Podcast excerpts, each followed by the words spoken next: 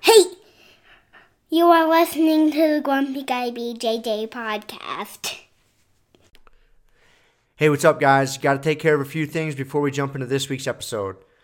First, our Ramping Isometrics for BJJ program. It is a 12 week program, all laid out for you. It's going to help you build strength and cardio in the fastest, safest, and most convenient way possible. This is how James and I have been training for the past year, and we love it. So, we put this program together so you can just follow along, and we are certain you will see and feel the benefits that we do.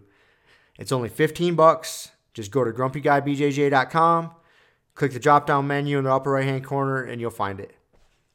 Next, R3 is this is our K2 D3 supplement. It is a combination combination of those two vitamins D3 and K2. These are two vitamins that James and I have been taking for a long time that really help us recover from hard training sessions.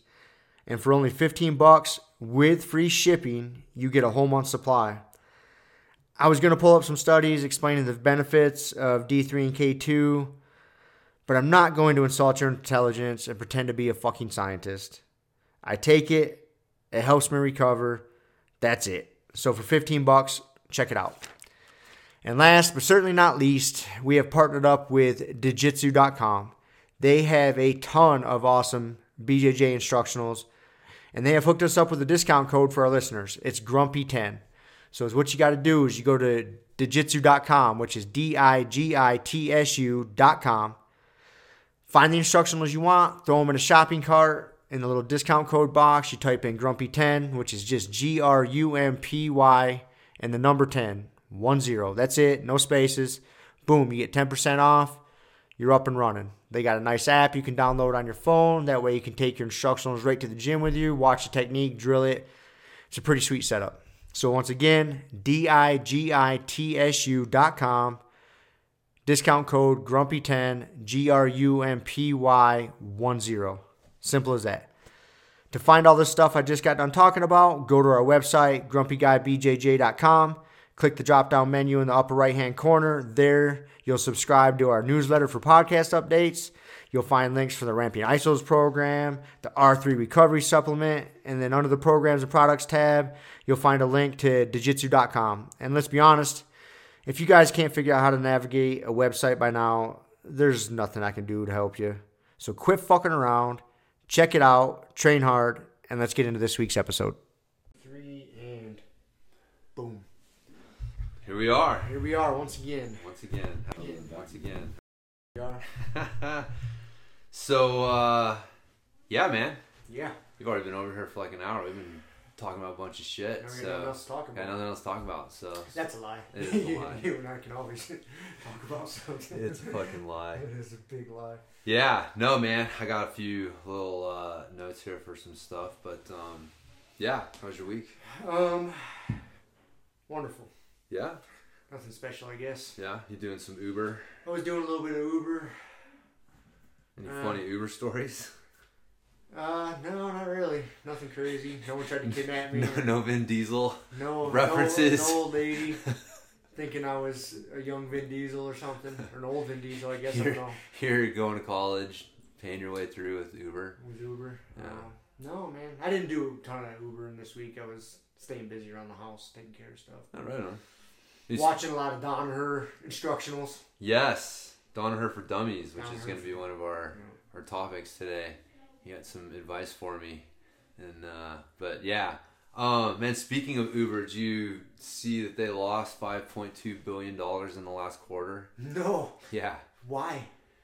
it's just uh, man. I've heard, I'd heard, uh, you know, you hear just stupid shit when you're in the startup world and people say stuff and you don't know what they're saying just to kind of like try to impress you with like oh i know something or what's actually true but uh yeah i heard um like a year ago that like uber is not profitable and yeah yeah like and that's one of the things with startups like until they go public it, it's a different set of rules like you don't have to be profitable because you don't have uh Shareholders. shareholders. You have investors, but that's different than shareholders. Like shareholders, you know, it's a it's a different beast.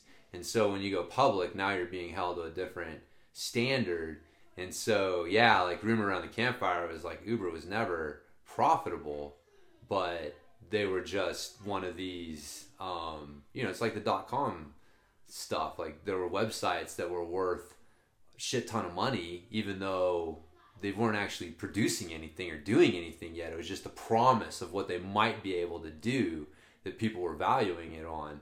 It's like you know Theranos. That's how in the startup world how it became like worth a billion dollars, even though you look and you're like, wait a minute, they never actually produced They anything. didn't make a thing. Right. It was just the fucking the promise of what they could do. Oh, And so that's what you get valued on. But then you go public, or you do something like Theranos did, which drags you into the public domain and more public scrutiny.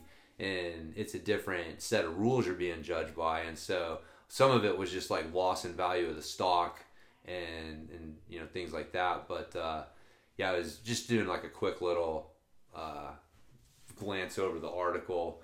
And I guess one of the things is they're um, in some areas like New York, they're getting stricter with um, Uber's kind of posing as taxis at airports yeah. and stuff. And yeah, I was wondering about that. I mean, I just I was wondering how long like it's just it's so uh you know, taxis got unions and they got, you know, lobbying power and and they're losing a lot of business, especially at the airports Yeah. to Lyft or yeah, Lyft and Uber drivers. And so apparently, uh, airports, you know, like they they just said, like specifically in New York City, were getting more strict with that, and so they actually had to start limiting the number of Uber drivers as well that they were letting into an area because it was just starting to get saturated, and so yeah, yeah, I'm interested to see where it goes. You know, I, there, there was one thing Uber started doing new this week, which I was kind of impressed by because there's a loophole. You hear about these horror stories that like some crazy asshole becomes an Uber driver and like kidnaps somebody or does something Yeah, terrible, yeah, yeah, yeah. Well, because there's a loophole there. So let's say, for example, I go, th- I jump through all the hoops and become an Uber driver. And what I mean by that is, you know, I, I pass the background check, I get my vehicle inspected, and all that stuff, right? Well, once I do that, if I have, uh, if I was an unscrupulous type person, I could give my phone in my car to a friend of mine and let him go drive some Uber and make some money yeah. and people do that. But they find they found a way to hack that, uh, or try, to try to prevent that. Is now when you log in to drive, they make you take a selfie right then and there, Mm. and they got to verify it's you, and then they'll let you go online and drive. Yeah. But so that that was new actually just this week. Like I went to go log on, I had heard rumor about this. Like a fucking breathalyzer in your car Yeah, before yeah, they let you that's, start that's almost it. that's basically what it is. Like I went to go, I went to go go online. And they said, "Oh, before you go online, we got to verify it's you. You need a, you know a selfie right now." Boom. So I took one, and I mean, I mean, there's ways you can cheat that, right?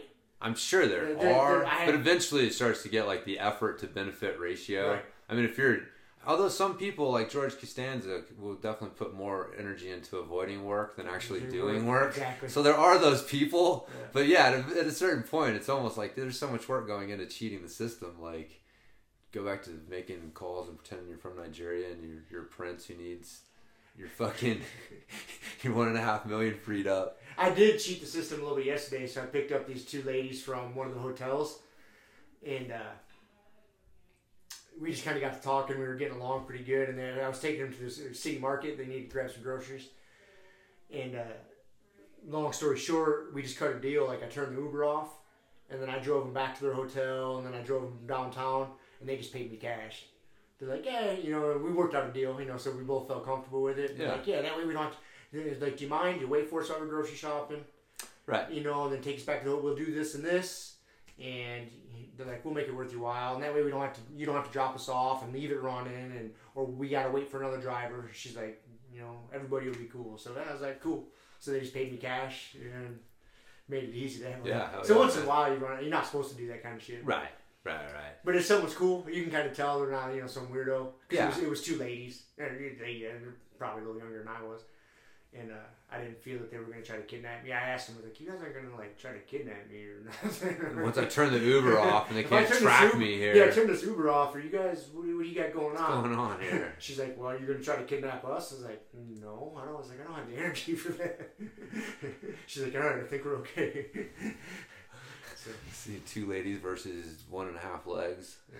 So, yeah, so Huh. that, that kind of thing happens. yeah, yeah. That's interesting. I, I just that whole thing. Like I said, just I heard that rumor a while ago around the startup campfire Oh, that a lot of these big, uh, you know, unicorns aren't really actually that profitable. You know, they're valued at all this money, but when you look at it, they're not producing that money. They're just being valued based on potential potential. earnings. Yeah, but eventually, man, you gotta.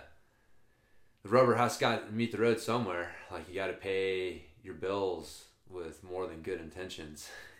Yeah, good intentions don't pay the bills. No, no, that it only gets you so far. But eventually, they want some cash. Yeah, you can't call your the bank and say, "Hey, man, I'm really I got some good intentions to pay this mortgage, but I don't actually have the currency to pay you." No, They're like, "Okay, that's fucking great. Well, you don't actually have a house.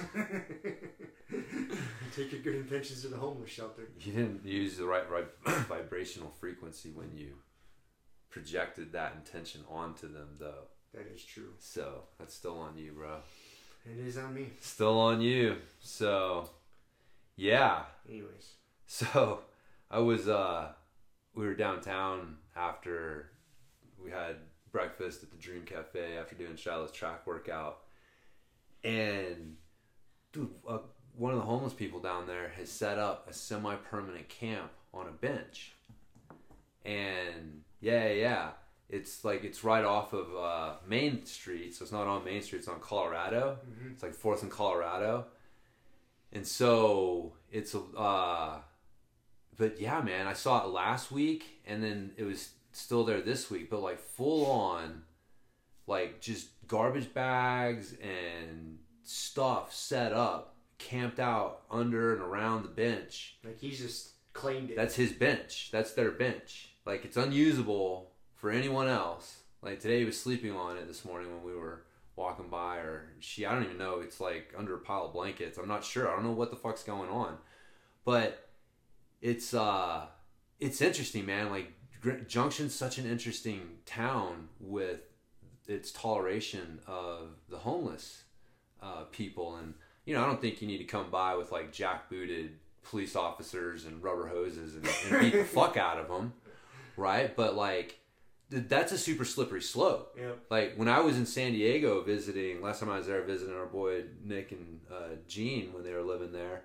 Like downtown San Diego is a shit show. It's literally become a homeless camp. They have not semi-permanent. They have like permanent fucking structures that they have built and set up on the sidewalks for blocks and blocks and blocks and blocks, and it's completely unusable for anyone else. And you know, it started with one. Yep. And that, and that's the thing. It's like, well, it's just one, and and you know, you don't want to look like, you know, insensitive and all this stuff. So, but dude, like that is a bad fucking message to send to the other homeless people. Like, oh, you can set up a semi-permanent camp on these benches, And they're not going to do anything. and they're not going to do anything. Yep. And then it's like, well, what's the next thing they're going to push? And and they'll keep pushing too. they'll keep pushing. I mean, why not? Like, what the fuck you got to lose? And then that's you know that's where you get situations like San Diego or Skid Row, to where it just fucking they just infest and take over. Yeah. You know? And it's like it's good intentions, right? You got the Catholic outreach over there. We've talked about before. There's that park, beautiful open space park that no one uses because it's it's called Bum Park, Man, it is a great park and a great location. like just two blocks away from Main Street, and uh, No, they no, had, they had taken it completely over. taking it over. no one, no one besides homeless people use that. Right. park. Yeah, yeah, yeah. And then sometimes you're driving by and you see like the outreach people there. They're like setting up, like giving out meals and, and stuff right there. And it's like, man, and it's like this is great intentions, but this is, you know, I don't know. Like there has to be some sort of like, okay, this is the rules. This is how we're gonna operate, and you can't let it the the creep. Like that's what it is, man. It's like the the creep of what you're gonna tolerate and then all of a sudden you look around and you're like holy fuck how did we get to this point and i don't want this like but you just wake up and it's like it's like kind of getting fat right you don't do it all at once it's just tolerating letting it creep just a little bit a little bit a little bit and then boom Then you're trying to put the toothpaste back in the tube. yeah Good eh, luck. good luck man good luck so I know it's I. I try not to let it frustrate me, you know the homeless situation here in Grand Junction, but it is. It's really agitating. Yeah. You really wish. Dude, our county governor here is fucking weird, man. Like they don't allow dispensaries. You know, so that that's a, it's it's so like. To me, it seems really they contradict themselves because the very like right wing Bible thumping conservative. No, no, we don't want any weed dispensaries here. You know, kind of old fashioned. So you would think that kind of person, those kind of people, would be hard on the homeless people. Right, right, right. Wouldn't yeah. you? You you would think those two ideas. It is a weird, yes. go no, hand in no, hand. no, no, totally. Like, I know oh, exactly what you they, mean. They would like, you know, give the the eye wink to the cops, like, hey, go rough Right. up, go rough up a homeless guy once in a Yes. while. Send the message. We don't need like the thing, like dude, they'll get they'll get some like aggressive homeless people on Yeah. Main Street, like harassing people, Yeah. like just straight up harassing people, like aggressively begging and asking for money and harassing people, and it's like it's tolerated. Like it's mm-hmm. really weird how the the yeah, like it's they. I mean, we've we've we know cops and, and they they've basically have been told like you have to treat the homeless uh, population around here with kid gloves. Like Yep. you cannot offend them or yeah, yeah. It's it's in, it's insane. It's it's it's really frustrating because we live in such a nice place. such a nice place. Yeah, and, And Joe- I'm not saying you can't provide services for these people, but No. you can't just let them do whatever the fuck they want. no, And that's what they do. yeah, They- as long as they're not breaking any major laws, they just let them do whatever they want, man. And Well, the thing is, is like, but is that not like a setting up a semi-permanent camp? Is that not against the law? Like, I could I do so. that? I would think that if I did that, if I did something similar to that, that the cops would say something to me. Probably you would hope, but I mean, I obviously don't know what the laws are. I just, I, you know, it, it's just, it's just weird that there's certain, uh, you know, protected classes of people who seem to be able to, um, you know, have a little bit more impunity with skirting the law than normal folk. Yep. And and they, it, it's yeah, that that to me that's what's maddening. It just seems like it's a double standard. It is. That if it was me, that I would be treated differently than how you're treating this homeless person, and you're just you're doing it for, uh, like why, like why are we not all just saying, look, these are the rules. We're all being held to these rules. This is how societies function. We were talking about it earlier, right? It's like having one you know asshole in your neighborhood who lets their little dog run around and bark at everybody, and it's like you know to them it's like well it's just one, you know what's the big deal? But it's like, no, no, no. If everybody in this neighborhood had a dog that they let run loose and bark at everybody and shit in everybody's yard, like this neighborhood would be much worse. So, like, that's the, you know, the, it's that people don't look at it that way, right? Like, you're tolerating that one person doing that because it's just one person doing it. But if everyone did that, it wouldn't work. It wouldn't work at So all. you can't tolerate one person doing it. That's how societies work. Is we think about, you know, if, if I don't think about the ripples that my actions cause, like that's that's a sociopath, right? Societies cannot function if everyone in it or the majority of people in it are functioning that way. If you're not being at least somewhat aware of how you affect and your uh, other people around you. And we all know people who just ignore that and are fucking impossible to deal with. And so, yeah, that's that's the thing that frustrates me. I'm just like I don't I don't want to, I don't want them to be held to any different standard than I am. But it's like, look, if, if these are the rules, if this is the rules that society has agreed upon, then let's just like why does these people get to fucking skirt them harder than the people who seem to be like playing by the rules and living within the system? Like so, anyways. Yeah, it's frustrating, man. Yeah. I don't have a good solution. I don't either. That's why I moved to Fruita. It's funny. Every once in a while, man, you'll see some homeless person. You're like, oh, dude, you didn't make it quite far uh, east enough over there. Junction's that way. And I don't know, you know, if they could just get the because there's no services here, right? There's no Catholic there's- outreach. there's, there's no no services. services here. There's no and I, I get the feeling that the cops are probably a little less tolerant of panhandling and people Yeah. just standing on the corners and, and just standing there all day begging for money. Yeah. So we don't, they don't stick, you know. Like I said, every once in a while you'll see one person and it's like, dude, yeah, you're not quite far enough. This is not virgin territory. You know what I mean? The thought is, well, those other guys are over there. So if I come here, shit, you know, you go to Junction and like literally there's a lot of intersections where you've got just fucking people camped out on every corner uh, all day. And so, you know, you show up to town and you, you look around and you're like, shit, a lot of the prime real estate's already claimed. I heard this was like homeless paradise. And uh, so then you look around and you go like, oh, there's that town fruit over there. Like, no one's there. No one's fucking on the corner begging for money there. There's all sorts of territory for me over there. And it's like, no, no, no. Oh, they make their way out to Clifton. Yeah. There- There's some certain inter- intersections in Clifton out on the business loop out that way. Yeah. Out by the Gold's Gym and the, the, the See, Clifton's and shit out attached to. Junction. You know, it's Yeah. it's like it's still part of Junction, like Orchard Mesa, Clifton. You know, those are all kind of. uh You don't see too many.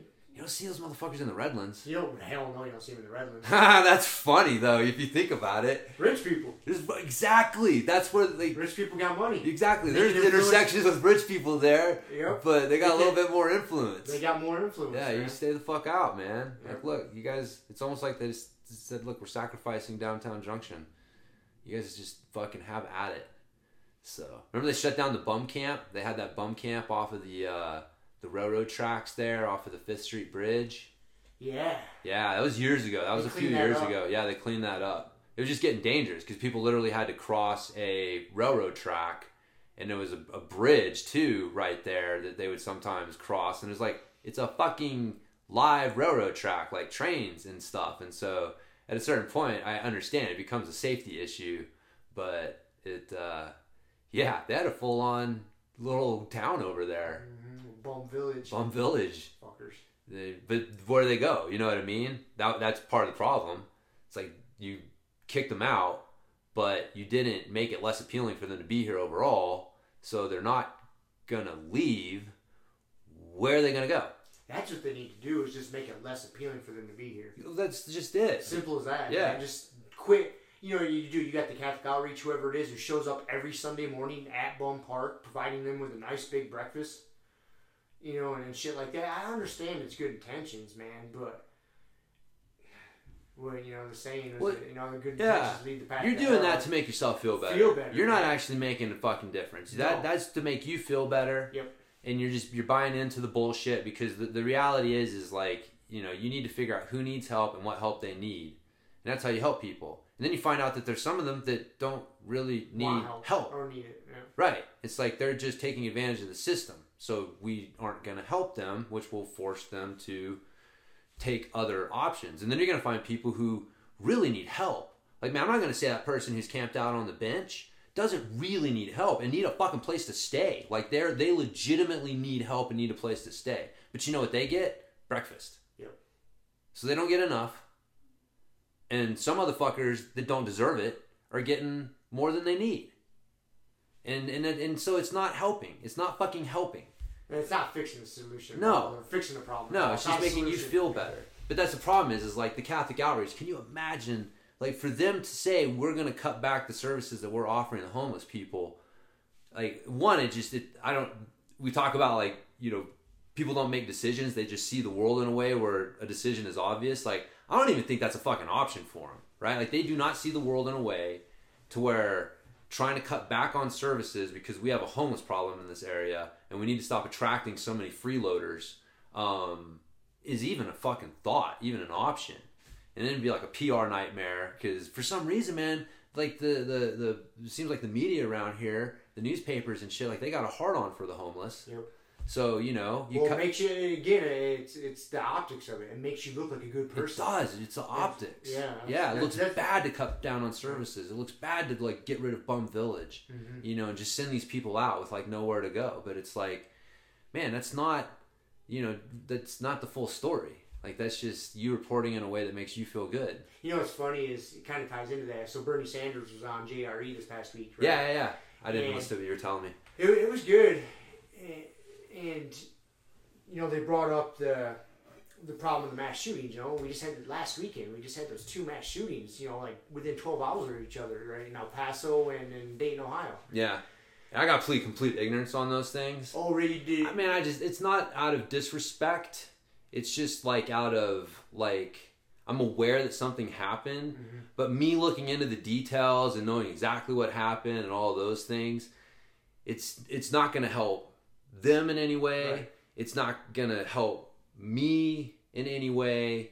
And so it's like, you know, I kind of purposefully choose I'm aware of a lot of events, but I don't necessarily like dig into the details when there's not a whole lot that me digging into the details is going to accomplish except like stress me out and frustrate and all those things. And so the other reason I know about some of these world, and I I say I know about some of these events, it's a very surface level thing. And Right. I listen to. Um, there's a uh, a podcast. I think it's like ABC or NBC. One one of the major news organizations puts out a, a daily podcast every morning. It's like 15 minutes, 20 minutes, and it just kind of recaps the stories of the day and touches every. And it, it comes out Monday through Friday. I listen to that in the mornings because it's part of my Yeah. little morning routine, and so I, I get you know, I, I get a Reader's Digest version of the world is you know yeah, going what's going on in the world. But anyways, so Joe brought that up to Bernie Sanders. so those shootings weren't connected in any way, shape, or form. Nope. It was just a random Both just happenstance. random, man. Like I forget whatever one happened first. The El Paso one, the El Paso guy. Then he was more like a uh, race motivated you know, Yeah, type thing, type thing. From what I, again, I have very, I didn't dig into it, didn't care enough. yeah, But he was, you know, gunning for all the illegal immigrants and all this, and he went in, you know, he was in Texas, and he just went gunning down everybody he could find in Walmart. But he got arrested, and then the other guy in Dayton, Ohio, uh, it didn't appear that way because he just shot everybody. He was shooting white people, black people, men, women. Dude, he went, he's turned up to like this area downtown Dayton, wherever it was, with like his sister and a friend. I think he ended up shooting a sister and a friend too. so he, just he just had he had screw loose, complete mental Mental, you know, breakdown. yeah, and then they they shot him. They Yeah. they killed him before he was on his way into like a crowded nightclub. Yeah, And do more people even would have died. But they they got they gunned him down before he got into the nightclub, I believe. But anyways, the reason I bring that up is because and how it kind of ties into what we're talking about is you know he asked Bernie Sanders like, well, what do you do? What's you know what's the solution to this? And you know he touched on well, okay, let's not let's get rid of automatic weapons, you know, assault assault rifles to the general public. Okay, cool, that's great, but he he's like, but you know how okay, how do you implement that? Okay, oh, you tell gun manufacturers to stop making them. Okay, then what do you do with all the ones that are in circulation already? You know, and like it's a huge fucking problem. You just yeah. go, You can go- show up to people's doors. houses. Yeah, you can show up saying, knocking on the "Give me door, your guns." taking your guns. Yeah, that's not gonna go well. No, no, no. It's not gonna go well. And but he so he he's like Bernie even said he's like man I don't have a good solution for this. He, but he twisted. He's like he's like I really think this is a problem of despair. You know, like a mental illness problem. It's a mental illness problem. Obviously, that dude in Dayton. I mean, that's a mental fucking illness issue. But he's like, you know, th- these are diseases of despair. And Yeah. so we have to fix that. We have to go to that problem of why are these people in such dire straits and just have and have these diseases of despair, like the suicide. You know, the rates of suicide are so high nowadays. And again, it's diseases of despair. We have to go back and look at that and fix that. Bring like bring the lowest people in our society up. Give them a hand, not handouts Yeah, help them, bring them up, and it'll it'll help correct a lot of those problems. And I, it's not a bad way to look at it, but it's such a huge problem. Like, where do you start? And that, that's why I kind of tie it into like Yeah. those homeless people because it is there- there's a lot of those people that are suffering from those diseases of despair and just need help. right. You know, there is a lot of freeloaders, and those are the ones that really frustrate us. But the people that really need help, man, they. But to sort that out, to sort the people that actually need and want help from the fucking losers that are just a, a drain on society, you got to look like a calloused asshole. You know, even me Yeah. saying that would piss a lot of people off. Yeah. It's the truth, man. Like I, I don't want the people that really need help to not get help. Right. I want those people to get help. I want help. those people to get those help, Those people want to get help. but they need to get the help they need. Right, and it's and and you gotta you're gonna to do that. You're gonna have to be an asshole to the fucking the, Right. le- the leeches in society that are just lazy as shit and don't want to work and just milk the system. You- You're gonna have to be a little bit of a dickhead to find a solution to that, and that see that's where it is. People are afraid to be assholes. They don't want to look like assholes, Yeah. but you, kind of have to, man. They, It's tough, man. I it know. is tough. Dude, I was watching this uh, this show on Vice this week, and it was um, I don't know. I think Weediquette is the name of the show. Obviously, uh, weed is the ba- the topic, different lifestyle things and stuff. And so they were looking at the the backdrop was the economic boom in Denver, and a lot of that has been fueled by the the marijuana industry and so the and but the they were the story was it was this couple, this, this dude and this girl, don't know if they were married. You know, they, they already had a, a daughter, um, had another kid on the way, but they're basically broke where they were, and they heard about Denver. You know, weed and money just flowing. And so, you know, and so they literally used all their money to get to Denver. And they show up in Denver and they're literally like, you know, broke. They got no money.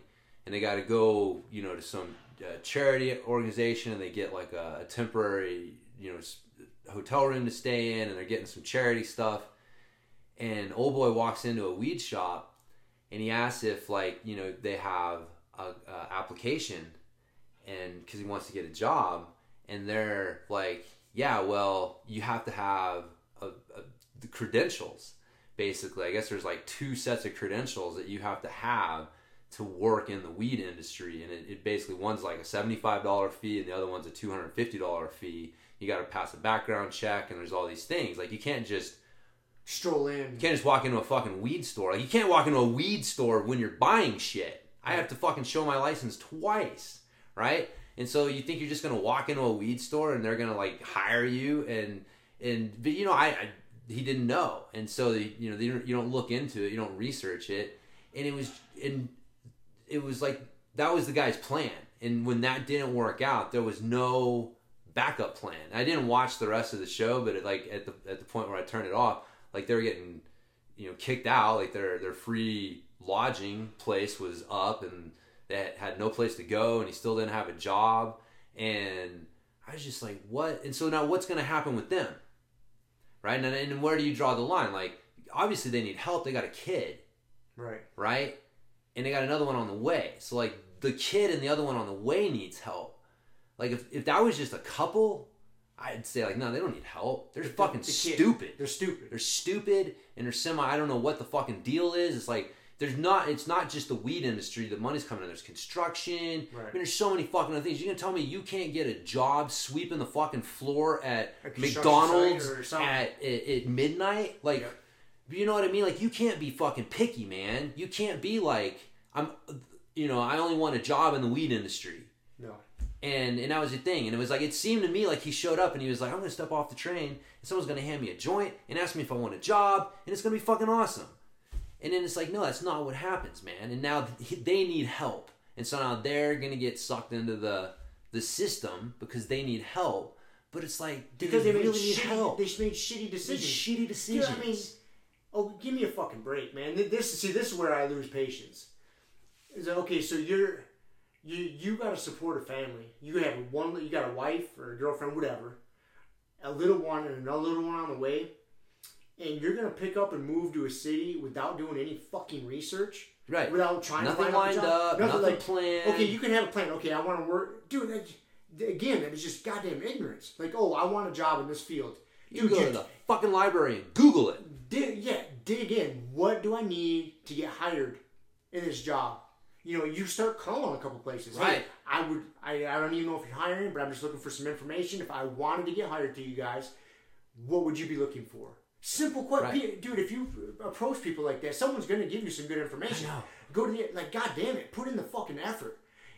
Yeah, see, that's where I get frustrated, man. Because there's a lot of things that people are just goddamn lazy, and then when when a bullshit plan that they thought they had falls through, then they're like, "Oh, woe is me! I fucking need help." Well, no, you're goddamn retard. And you didn't fucking put in the hard work, man. Like, Yeah. yeah. I get fired up. Like I get frustrated. Like just because there's a there's a lot of people that do that. You know what is it? You know you. If you plan to, you know, what is it? Fail, Fail to plan, plan. you plan to fail. yeah Yeah, man. Dude, planning feels good and it's easy, right? It see, that's the thing, like right, like he planned, he made up a plan, but not a not a real good one, Not a real one. right? So like telling everybody around you, like, dude, here's my plan. We're blowing this place. We're gonna move to Denver. I'm gonna get a job, man. You know, like saying that, talking to people, like, and having that that Saying that that level of a plan, Right. it feels good and it's easy because you don't actually have to put any work in. Like you said, like if you, that was really your plan, you do it. You said you put Right. in some work but he that, that wasn't the intention it was the easy way out what's the easiest way out man i'm just gonna move to denver i'm gonna find a job because there's a bunch of fucking money in the weed industry And so, and then the whole time you're while you're traveling, you know, it's not until reality slaps you in the face that you realize, like, oh, wait a minute, like, you know, my plan was a little bit deeper than that. But people get used to they just it, planning feels good and it's easy. Implementing the plan is a completely different like implementing a good plan, coming up with a good plan and implementing that is a completely different thing. And you can always tell the people that like, man, you don't you're not gonna fucking succeed. Like you don't want this. No, and You can see where you sabotage yourself fucking three steps ago. and coming up with a big plan, like you said, feels good, and that's easy. Easy. But when it gets down to what is step one, okay, let's call step one. You have the plan, you want to do this, great. What's step two? What's the cost of Right. living there? About how much do I need to make to survive? I'm here. The end result is I'm working at a weed store, making enough money to support my family. Like there are steps, Steps between, between. those two things. Okay, so then, okay, I'm just gonna walk into a weed store and get hired. Really? You think that's gonna happen? You can just walk in someplace and get a job? Like, yeah, man. I just, I don't understand. I just, I don't have tolerance for fucking people being ignorant like that. I understand making mistakes. We all make, dude. I've made so many stupid decisions in my life, and I'm probably gonna make a whole bunch more stupid decisions. But you learn from them and you grow. And if, if you just make a bad decision, you make a mistake, that's understandable. But just being fucking ignorant, eh. Yeah. So like what that guy needs is help learning how to think better and plan better. He doesn't need a handout. He doesn't need food stamps and money and, and a way to subsidize his ignorance. He needs to get out of ignorance. Yep.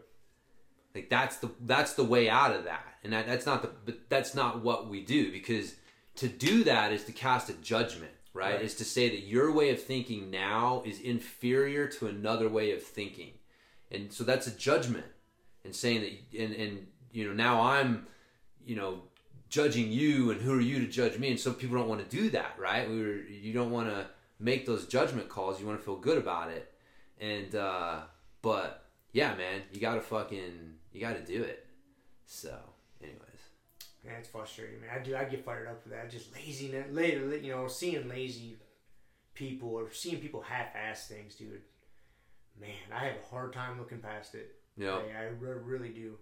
Because there's just no reason for it, man. Were you afraid to break a fucking sweat? You afraid to Yeah. do? Are you afraid to do some hard work? I mean, I think a lot of it is like on some level it's ignorance. I, I, I think that man, if you don't know how to if you don't know how to problem solve, right? Like like there's three things that I try to uh, you know when I'm meditating, talking to the universe, whatever, and I'm like I try to. I, I feel like I do a good job of, of achieving these things, which is you know being a good learner, being a good problem solver, and being a good coach. I think like if you can, those three things are the key to like almost anything everything. everything man like if, if you if you know how to learn if you know how to figure out the problem to solve part of problem solving is figuring out the right problem to solve I, I was just gonna bring that up. Like, that goes into jujitsu so yes much. Are you solving the right? Problem? Are you solving the right problem and sometimes times you're not. not. yeah and you're, and you're working hard you're, you're coming up with great solutions to the wrong, Wrong fucking, problem, yep. but you know problem solving and then coaching I just I feel like that's basically can you teach someone what you know and and it not only helps to like reciprocate like hey man someone helped you along the way and you paying that forward and helping someone else along the way but coaching is really the best way to learn something Yep. if you really want to learn something teach it to someone else and that'll force you to learn it on a level that you'll never learn it without that extra element and so but you know, you don't get that's not what you get taught in school, right? You don't get taught like, hey man, here's the key to life. You need to be a good learner, you need to be a good problem solver, and you need to be a good coach, able to help other people and, and think in a way that to teach other people.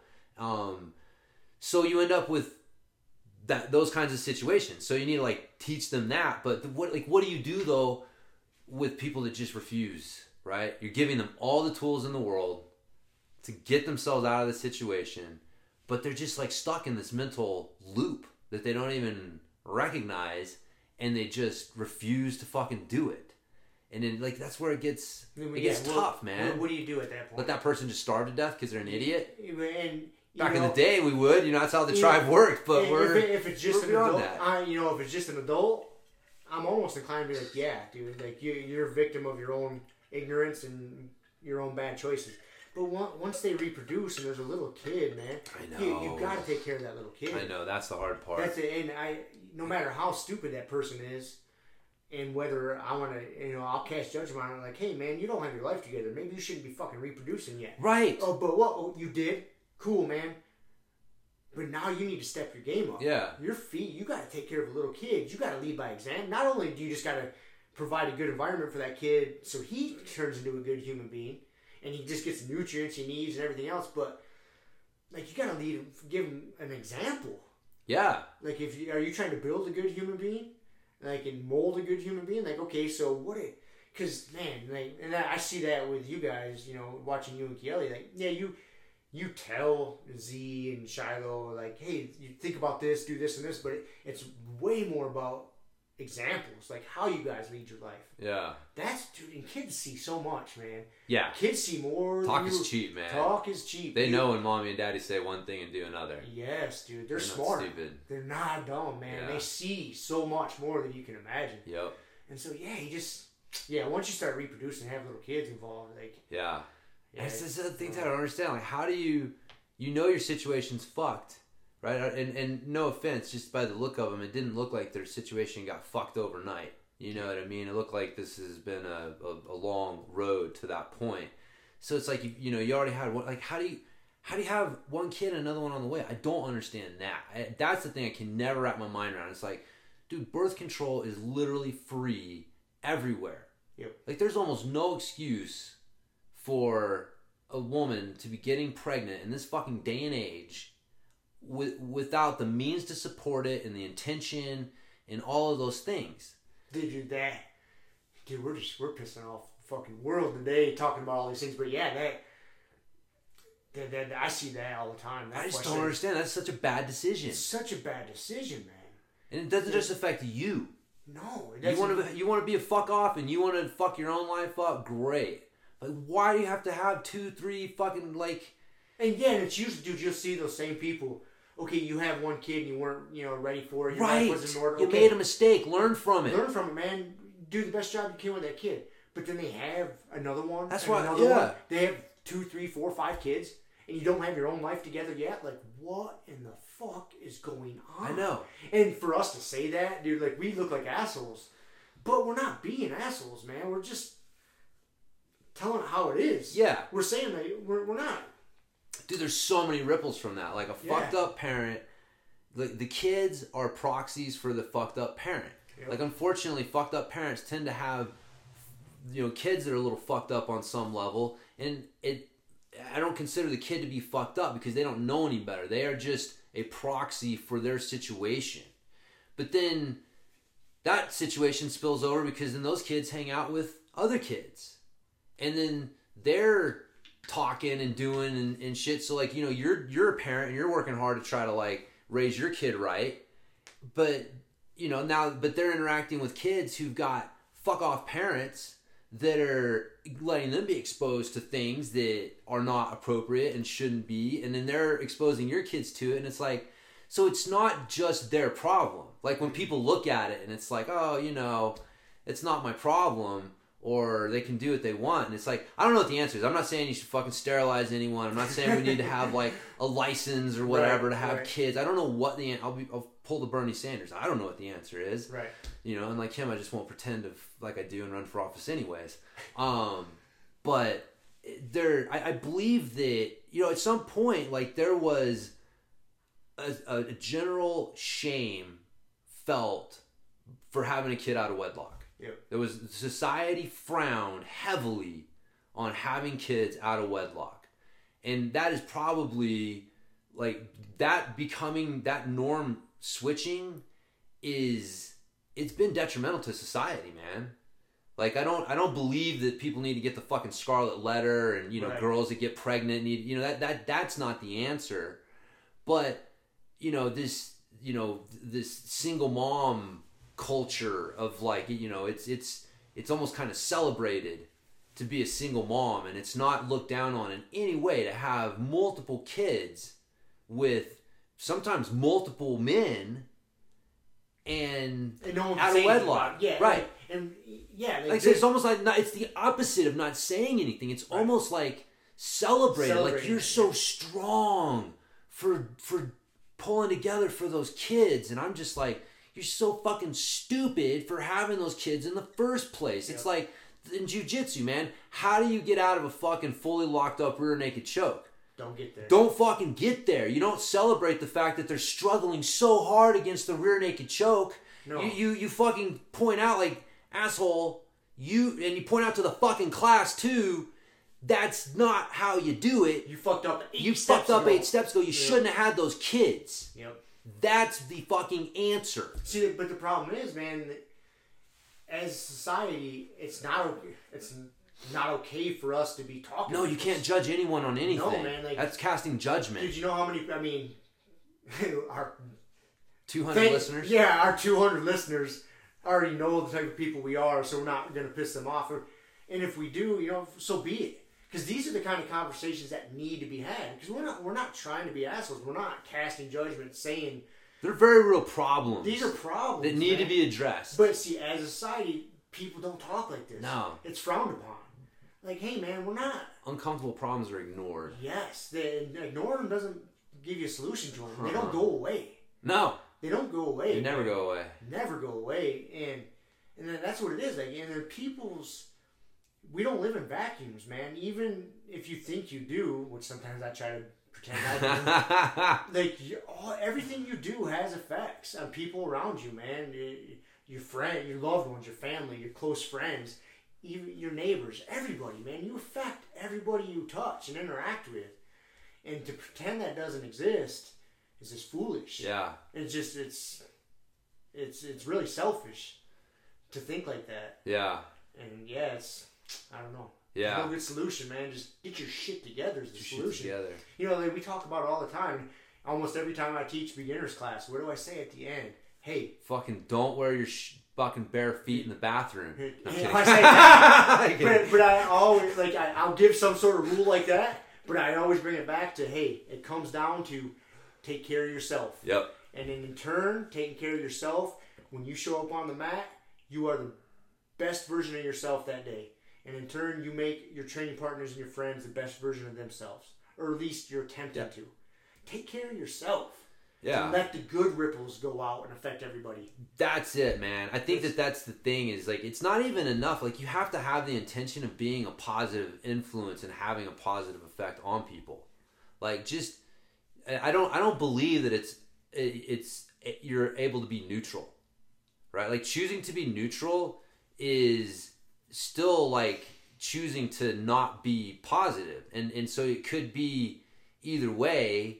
And so but you act you not actively choosing to be positive is in some way still choosing to be negative sometimes. Like because there is no neutral. Like i don't i don't believe that you're able to you know go through life on a on a day you might have like a neutral interaction with a person but at the end of the day there's going to be a net outcome of your interactions with other people and, and the environment around you and was it a net positive or a net negative um, influence? And you have to actively think about and try to be positive. Because if you don't like i mean like I, I just know like me i'm a grumpy motherfucker. If i'm neutral it's probably negative. Like i'm, I'm being negative and unknowingly.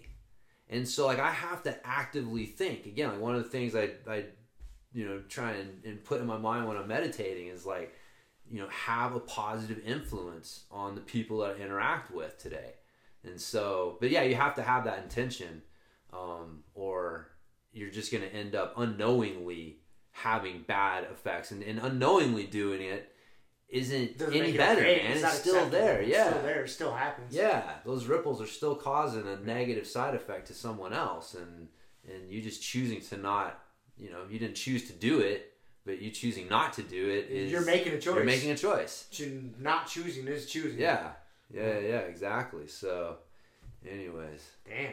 there you go Solving the world's problems today, boy. it's they would only be reasonable and see it our way Motherfuckers. we'll see how Just that even- goes man listen. that's funny dude It is funny. so um Whew. that's funny. i got a fun fact for you All right, change, shift gears. The Japanese use more paper to print manga than to make toilet paper every year. What's that mean? What's manga? the the Japanese comic books that read backwards, Oh, I had no idea. the ones what it that is. Shiloh's all into. Okay, I didn't know they read backwards. I'm, I'm completely unaware of this. Yes, no, it's a certain type of uh, of comic, man. Yeah, I'll, I'll have her grab one. I'll have her explain it. Shiloh, what? grab a manga book, grab a One Punch Man, and bring it in here. You need to show it to Rob and explain what it is. Not, you know, pick out one card and you can you can uh, have a Pokemon of the of the podcast Yep. update. So Our listeners have been asking for the Z that's right. Pokemon update. Yes. So. We've had one or two of them. So Rob was not actually aware of manga and what it is. No? No. So no.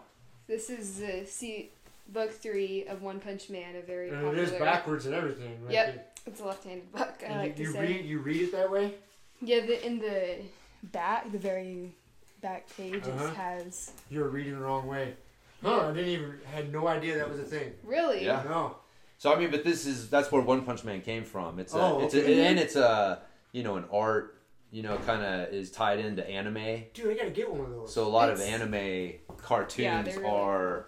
Um, is there a whole bunch of one punch one punch man books? Yeah. Just like that. Yeah, Yeah. that's the yeah the creators. That's where the idea comes from. There's yeah mangas everywhere too. If Huh. It's a huge thing, and, and obviously, like I said, in Japan, they they use more paper to print these comic books, these manga comic books, than toilet paper. it's uh, it's insane. So yeah, we were watching a show last night on Netflix called Enter the Anime, which was a very well well disguised advertisement for the anime shows on Netflix. At the very end, they said, and you realize like all the shows that they covered and talked about are available on Netflix. But it is a really cool look at just anime, the the world of anime, and just the different styles and people and influences and like yeah, it's uh, it's it's cool. It was it was a good show. Cool. But anyways, that was one of the fun facts. Cool. Yep. Thank you, Shiloh. Yes, of course. Always happy to share my manga. All right. So Z is here with a, a Pokemon card update. So he's gonna share a Pokemon with us and give a, give us some stats on it. Um, I got this pack today. Um, its name is Torpedo. It has 110 hit points. It's a darkness type. And my dad bought it for me. He had some extra GameStop money. It does 60 plus damage. And it's rare. Yeah. Shark or Sharpedo. Sharpedo. It, it's like um a shark that's made out of metal. But Yeah. it but it doesn't have the tail. No. Cool. And on the f- on the fin, it actually has like little cuts on it. Yeah, yeah. From battles probably. Yeah. All right, man. Well, Thanks, thanks for the update. Uh, And it has a star on its nose. Yeah. Very cool. All All right. right. Thank you, Z. Thanks, buddy. Yep. Thanks, See ya. Shiloh. See ya. Okay. Aka snuck in. We'll see if he behaves He hates himself himself. Today. I'm bummed he didn't eat that big old bone I brought him. He's a weirdo, man. No, I don't smell it on his breath. No, he's a weirdo. He might get after it, but it's just he's a he's an interesting dog. There's certain dog things like chasing the splashes, right? Like if I throw a stick, he doesn't want to get it in the water, but he'll chase splashes all day long, and then he'll chase a fucking log. Like if it's if it's literally a log. log, then he wants to get the damn thing and drag it back into shore. But it's uh yeah, who knows? I tried, man. I scored No, dude, it was awesome. big old bag of beef bones from the butcher. I'm sure he'll end up getting after it at some got point. to. He it's he's still an animal. Yeah. It's still in his DNA somewhere. Fuck yeah, dude. Anyways, All right, so there you go. There's your fun fact. manga. I got. to I want to get. I'm gonna start getting those One Punch Man books. I'm gonna as soon as we get done recording today. I'm going online. Well, sometime today, Yeah. go online and find me. We know who else is all into like manga and and uh, anime shit. Uh, Big Chris. Is he? He is I man. didn't know- I didn't yeah, him and Shiloh like talk about it every time he comes down. They Oh, like have that. a little discussion of oh, did you see this? And yeah, I like this. And yeah, Huh. there you go. That's awesome. it's a thing. It is a thing. Learn something new every day. It's funny. You don't even know it. And then all of a sudden you're like looking around. You're like, holy shit, This what is a this thing. thing? Yep. Hmm. So Cool. yeah. What? uh Japanese culture is an interesting thing. It is. Speaking of that, man, I finished reading. Did Mus- you? I finished Musashi. Okay. The the I forget what's the author's name? E Ejai something. Uh, Yeah. Whatever. whatever. Did you know? Another fun fact, and I may be wrong, but I'm pretty sure this is it. That was originally a serialized novel in a newspaper. Yeah, I think I read that. Yeah. I think they does. I think that book opens and explains that. Yeah, like that that's probably where I got it I, from. I then. think, or not. I read it somewhere. That's yeah. fucking crazy, dude. Basically, like this story was ongoing, printed for free in the newspaper, basically for like how long? And yeah, it, now it's a novel. But And then anyway. so I finished reading that, and then now I'm reading The Lone Samurai. oh, you got it. Yeah, I I grabbed that. Okay. I was like, yep, that's gonna be my next one. I actually like I was about fifty pages from finishing Musashi, and I was like, well, I want to read this one next, so I ordered that up, and it showed up like it turned because you know it gets to your house in two days. you know, Yeah. glorious Amazon. It turns up at my house, and then like I finished Musashi that day, and I picked up Lone Samurai, and got right into that. Got into that. So, so I'm like six- and then I'm like sixty pages into that, seventy pages into the Lone Samurai. yeah, it's good, man. It gets it starts out fucking strong. Bennosuke, uh, that was his original. That's his name. Who Musashi? Yeah, because Musashi's a was a territory. Right. I mean, that's where he no, he was from. Or, yeah, no, Musashi was his family. That was name. his family name. He was from Mi- Miyamoto. Miyamoto area, but Yes. ben, Bennosuke was his. T- I thought it was his first name or was started with a T, didn't it? Takenzo? T- T- No, that's Takuan, dude. no, that's the that's the uh, priest. Right, exactly. No, I'm I'm 99% sure. All right, well, we're gonna have a quick little. I got it here on my here. Kindle, We got to debate. so we'll, we'll pull it up here. But uh I thought, I'm almost positive his name started with a T. so, I always screw up the Japanese names because they give the last name first a lot of times when they're giving the name. oh yeah, So uh, it screws you up. But but anyways, dude, that, they talk. Why are you looking that up? So that the there's a couple of stories. and There's a lot of them about his battles that are awesome. But the one I just got done reading is where the the dude turned up at his dojo with a couple of his followers right. and challenged uh, Musashi to a you know a comparison of techniques. Yep. And Musashi whooped his ass with a log. They have Grabbed a piece of firewood. A piece of firewood. He was carving something, and he looked up from his carving and seen this guy wanted to challenge, and he looked around. He's like, "I'm gonna whoop this dude's ass with a piece of firewood." and he picked up a piece of firewood and whooped the dude's ass. Whooped his ass, and then is he the guy that he fucking helped? Like, like uh, somebody he injured a little bit. No, this one he didn't. He whooped this dude's ass and sent him on the way. The next one is another guy turned up with a few of his followers, and Musashi had two wood swords, uh, his long sword and his short sword, and he toyed with the guy for a while to show him how good his technique was. And then, Yeah. he, then he stabbed the guy in the cheek at the end, but then he helped him. I mean, he didn't kill him. Yeah, yeah, yeah, yeah, yeah. That was right. He, he, you know, showed compassion. That was later on in Musashi's life. He started. He decided not to end all his battles with death. Yeah, that was uh, he came to a turning point, kind of after Kojiro. After he killed Kojiro, Ryu Island. yep, he uh, decided, hey, I can improve my superior technique without having to kill Yep. everybody. At that point, yeah, he would just make people realize, like, fuck, like this dude could kill me at any point, and he's choosing not to. And yeah, they'd realize that and be like, "You win, You win, know. you fucking win, dude." Yeah, no, his name was uh, yeah, Bennosuke Miyamoto Bennosuke was his given name, and then he took on the uh, yeah Miyamoto Musashi. So, Anyways, okay, cool. anyways, I was wrong. yeah, young, Happens once in a while. young Bennosuke. It's good, man. I like learning about him. Yeah, you'll like Lone Samurai. There's a lot of good stuff. I, I it was good for me to read. It's been a while. Every once in a while, I I got to go back and read some Musashi shit Yeah. because it puts your your frame of mind back where it needs to be for uh, especially for on the way of the sword, on the way of the sword. way Just, of the samurai. just the way, The you way, know, like that was his thing. It's like his was the way of the sword, but like knowing one way, you'll know all the ways, sort of thing. And by knowing all the ways, you'll know more about your way. Yeah. So yeah, that was. Uh, it's interesting. He um, one of the things I took away from the that book was that Musashi treated swordsmanship like jujitsu, whereas like your traditional swordsmanship was more like your karate, you know, taekwondo, where there's white belt techniques. You don't have access to the next level techniques, dude, until you get past your white belt. And then you know what I mean. Like there's a there's a starting point, and then there's an ending point, and and a lot of times there's you know secret techniques that you have access to when you become a black belt in you know a lot of these you know tr- more traditional martial arts. You know, we've talked about this before. Like jujitsu's the complete opposite of that. That's what makes it beautiful. That's what makes it hard.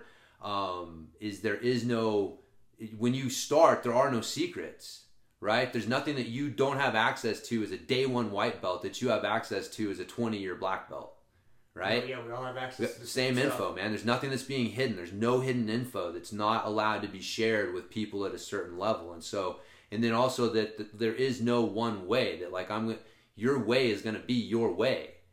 And so, you know, that's how Musashi approached training people. And it was very, very different than your traditional sword schools, which were the more like you start, you learn these techniques, and then we reveal more and more techniques to you. And there's usually some secret that we're teaching you that this school has this secret. And Musashi's like, there are no fucking secrets. There are no secrets. I'm not gonna hide anything from you. There are no secret techniques. I'm gonna. You have access to everything from day one. It's just it's on you to fucking process it and then figure out how you walk the way with it. So On that note, though, I do believe that as a coach and as a senior student in jiu-jitsu, that the onus falls on you on what information to give and when. right, Yep. Because there's definitely you talked things, about that too. Yeah, There's definitely things that people aren't ready for. Right. You can tell it to them, but it's it's not going to do them any good, and it may hinder them.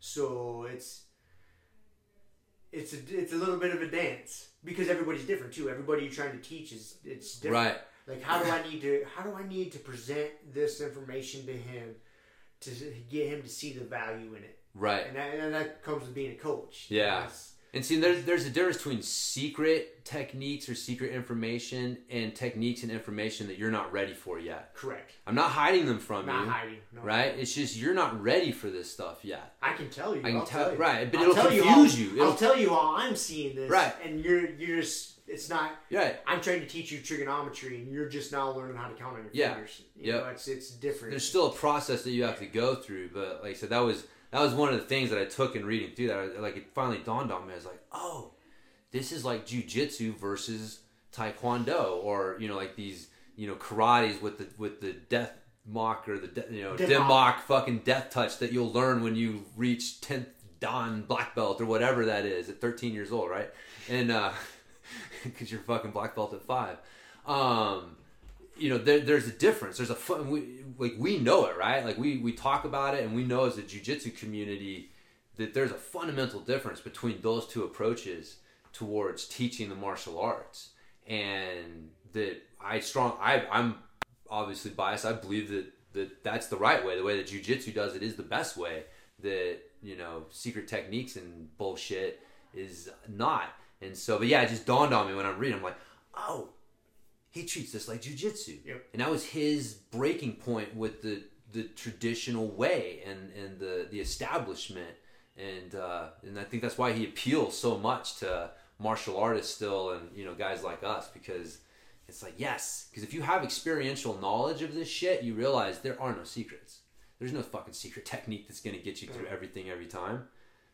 So Nope. Yeah. Definitely no. That that's where you know when you're teaching teaching a technique, especially to new people and beginners. You know, you always get the and I've t- I've complained about this before. You always get the what if. What if he does this and what if he does that. And, and dude, if you entertain that, you can be there for the next twenty years of your life answering what if he does this, what if he does that. You know, because there's always an answer to you know you're when you're showing an escape or submission to somebody. There's always a counter to it and so it's just it's just the way it is. it's just the way it is, man. And, and, 'cause it- and then it comes down to like we were talking about before, like before we went on our whole social rant, is uh, problem solving. Are you solving the right problem? That's really what it comes down to. Yeah, being able to look at the situation and deciding what problem am I trying to solve. I'm like, oh shit, that pro- I don't need to solve that problem anymore. It's time to solve the next one. Or if you're trying to prevent a problem from happening, but you're creating more problems for yourself by trying to prevent this problem. You know, it all Yeah. comes down to problem solving and being able to see what problems you're solving. Yeah. Uh, Yep. No, man. I said that before. I just don't. That's why I get frustrated because I realize I just when I get stuck in in a position or something's giving me trouble in jujitsu, I just realize it's I'm just not seeing the problem right. seeing the problem. You're not got- seeing the right problem. I'm not seeing the right problem. I can look for techniques all day long, and you know, but yeah, until I see the problem differently. So, yeah, man. that's something you know i've definitely had to learn like you've helped me become a better learner like the way you learn and see things and and it's also helped me too because i know like when i want to show you something like i come up with something like i know if i don't i gotta figure out how i'm going to explain it to you before i bother trying to explain it to you because it's not it's not going to sink in it's not going to get us anywhere so there's always a thought process like like oh i i, I want to show this to james but how am I going to structure this so he sees? like it, it, it's a process Yeah, to help you because the way you think about process shit is yeah, yeah. it's it's an interesting thing. It is, man. I like to know why. you do like to know why. I like to know why. So, so I have a question. Actually, a why question. I like to know why. Okay. This is a. Uh, um, I was listening to the Matt Burn podcast, and I picked up on a on a small degree of what I believe to be a little bit of hypocrisy, potential hypocrisy in the in the jujitsu community on some level, Okay. and I'm curious to get your feedback on it. All right. So, stripes don't really matter, right? Especially after you get like past purple belt. We've had this discussion. Right. Would you agree? Yeah, I mean, really, they, they shouldn't matter. It shouldn't They- matter. They help people feel good about you know seeing progress, and Right. that. But in in the grand scheme of things, no. Like I'm not a huge fan of the. So if stripes. somebody's like, man, I don't give stripes, you know, you're not necessarily opposed to that. Like once somebody hits like purple belt, you know, through black belt, I'm not giving stripes. Yeah, I don't. I don't see anything wrong with that. Yeah, yeah, yeah. So, but why do they call a stripe a degree on a black belt? I have idea. It's the same piece of tape. It's a stripe, Yeah, because he's not a three stripe black belt. right? He's a you know third degree. But you belt. call it a degree, and it's different. It's a good question. I and I don't know where the history of that comes from. Like why why it's because it's dude. I've been in martial arts since I've been five years old. Like Yeah. I started in Tang Soo Do back when I was five. Right, right. I mean, I ran. the- I went through that and Hapkido, blah blah blah. And there and I, to the best of my knowledge and my experience, all the martial arts once you get to black belt, they're always degrees or dans. Oh, he's a fourth dan black belt, Right, or right. a fourth degree black belt, or whatever. Yeah, you know, yeah. whatever it is. And I have no idea where that came from. Yeah, well, I, I can see why, right? Because up until black belt, you have a way to distinguish between skill and experience level. It's just the fucking color of the belt. Mm-hmm. And then, you know, that you can have a, a black belt who got his black belt last week, and you can have a dude who's been a black belt for fucking 20 plus years. And there's definitely a difference, you know, probably on in, in their level of knowledge and experience and things like that. And so I can understand why among the black belt community you would want to have some system for being able to distinguish between experience and uh, um, uh, you know time on the mat and stuff. So I, I guess like, to me it's it's not that I don't think that we should get rid of the degrees. I just I just I'm like, well, if they're important, then they're then they're important for everyone. Why why am I not a second degree purple belt? Instead of a two stripe purple belt. or Yeah, whatever. yeah, yeah. Like, why is it a stripe You- on a color there's- belt, There's no one telling you. and that they're quote unquote not un, not important, but you get to black belt and they're a degree and they're very important. There's no one telling you that you cannot call yourself a second degree purple belt. I believe Kevin would probably tell me that if if not if not verbally then physically. There's only one way to find out. Present this to him. Say, hey, from now on, I would like I identify. I will be refer- I identify I as. identify as a second degree purple belt. I do not want to be referred to as a two stripe purple belt. I find this offensive Yep, and I feel demeaned. that's right. That's right. So See give it a that shot. See where how many cross races it's gonna Right, exactly. lead you to eating. It's just it's uh. But anyways, I just thought it was a interesting question because it was it was funny. Uh, the, the the question of degrees for black belt came up because it was you know like is it fair or you know to because typically I think what is it every three years Three years. you get Yeah, a degree I think it's every three years up until like the third one. And then after the third one, it turns to like five years. Yeah. I think to get your fourth. I can't remember exactly, but that's, kind of, that's kind of the system. So, um, and again, the question was: Is it is it right that someone who has been competing and teaching and um, you know maybe not necessarily like performing at a super high level, but you've been really active, you're taking you know multiple classes a week versus a guy who takes two classes a week, doesn't coach, doesn't compete. After the same three years, they're promoted on the same day. After the same three years, they both get a degree on their black belt. Is that fair? That, that was kind of the question that was uh, presented. I don't know. As a black belt, I can't speak on this at all. So, but you are. So, I mean, what do you think? Eh, there's levels to the game. I don't. I don't like the just getting a stripe for years of black belt. Because again, it seems hypocritical because yeah, we're because like, I, I definitely don't. like that's at like- the lower belts. That'd be like a time based system I for lower belts. I don't like a time based system for lower belts. Right, exactly. sure. I don't either. And we've talked And about and I am not hypocritical in that. I don't like the time based system for black belts. right. And honestly, I don't even see the point of doing the stripes for black belts. Like, okay, you get three years, here's your stripe. You know, six years, here's another stripe. Like, I know. I, I, well, again, yeah. whatever it is, what it is, and I could give two shits about it. And it's yeah. so.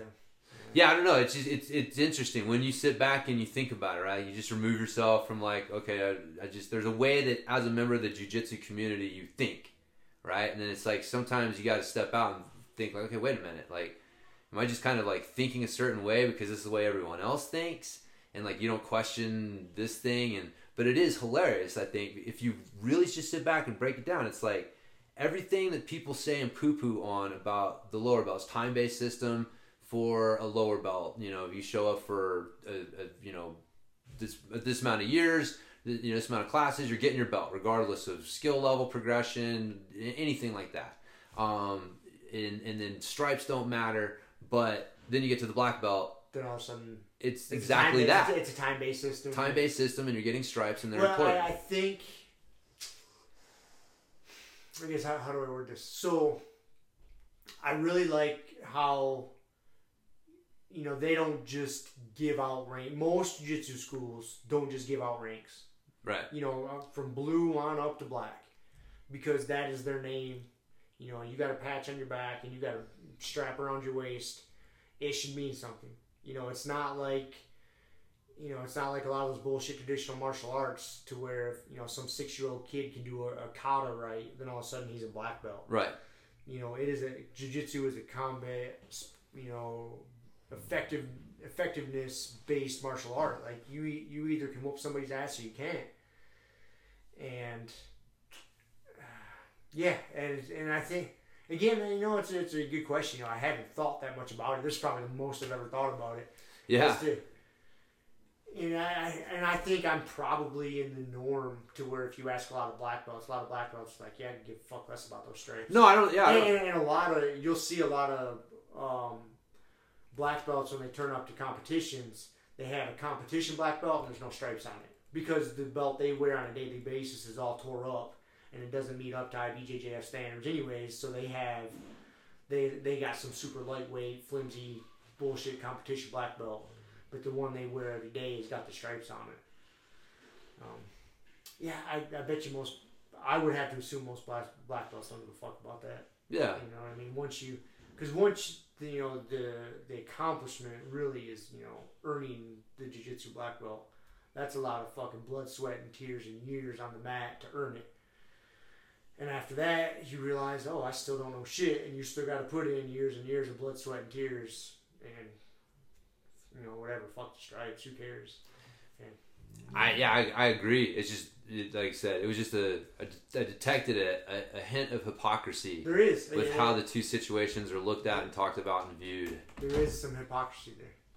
Oh, Are you leaving? I'm leaving. Okay. Hey, we got oh we got Keelan. We got all the Wilsons on one on the podcast, podcast. monumental So- episode here. That's awesome.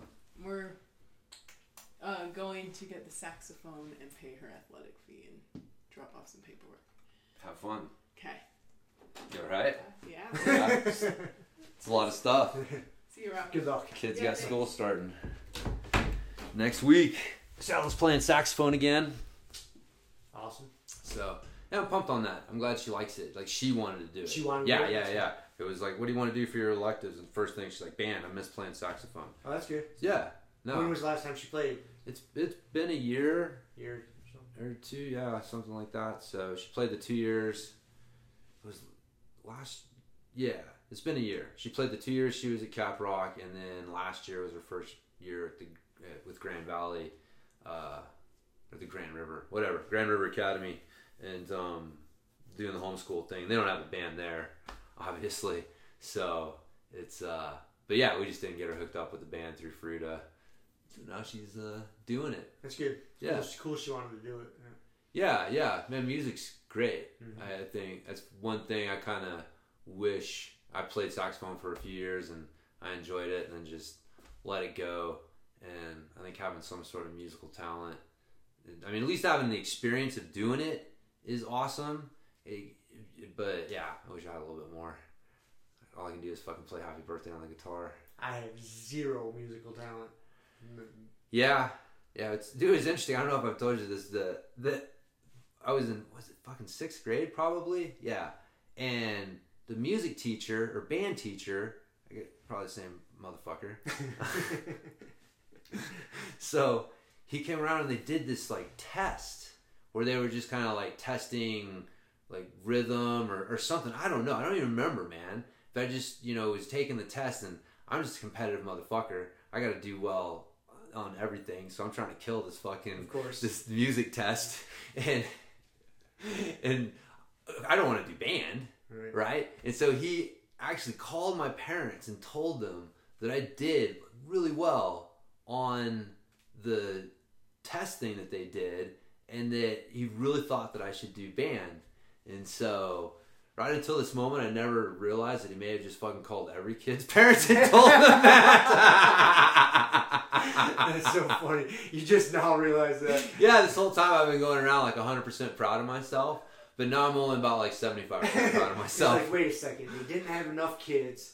How are they going to recruit more kids? Oh, let's just tell them they will probably do really good at it. Hey man, you're really talented, man. Like you, you You got some to, natural ability. yeah, you need to come out. But and again, I don't know if it was self fulfilling prophecy or what, but I was actually pretty good. And because we actually did chairs, like where Oh, we yeah. had to compete For, for, first, chair, yeah. and second chair sure and all that. that nowadays. No, no, Yeah. you're just. Heard somebody Well, this is high school. I don't know, maybe Well, different in might, high school. I guess. Yeah. it's a different world. They definitely, you know, they got tryouts for things. You're going to get cut from teams. It's a completely different world than middle school, which is interesting, man, because like, that wasn't how it was for us. Like, we'd had to deal with fucking ruthless competition Trials. forever, man. Fifth yeah. Grade, fifth grade on. Fuck yeah, man. Or like trying out for chairs in, in band. It's like, it was just, you, you were raised on competition.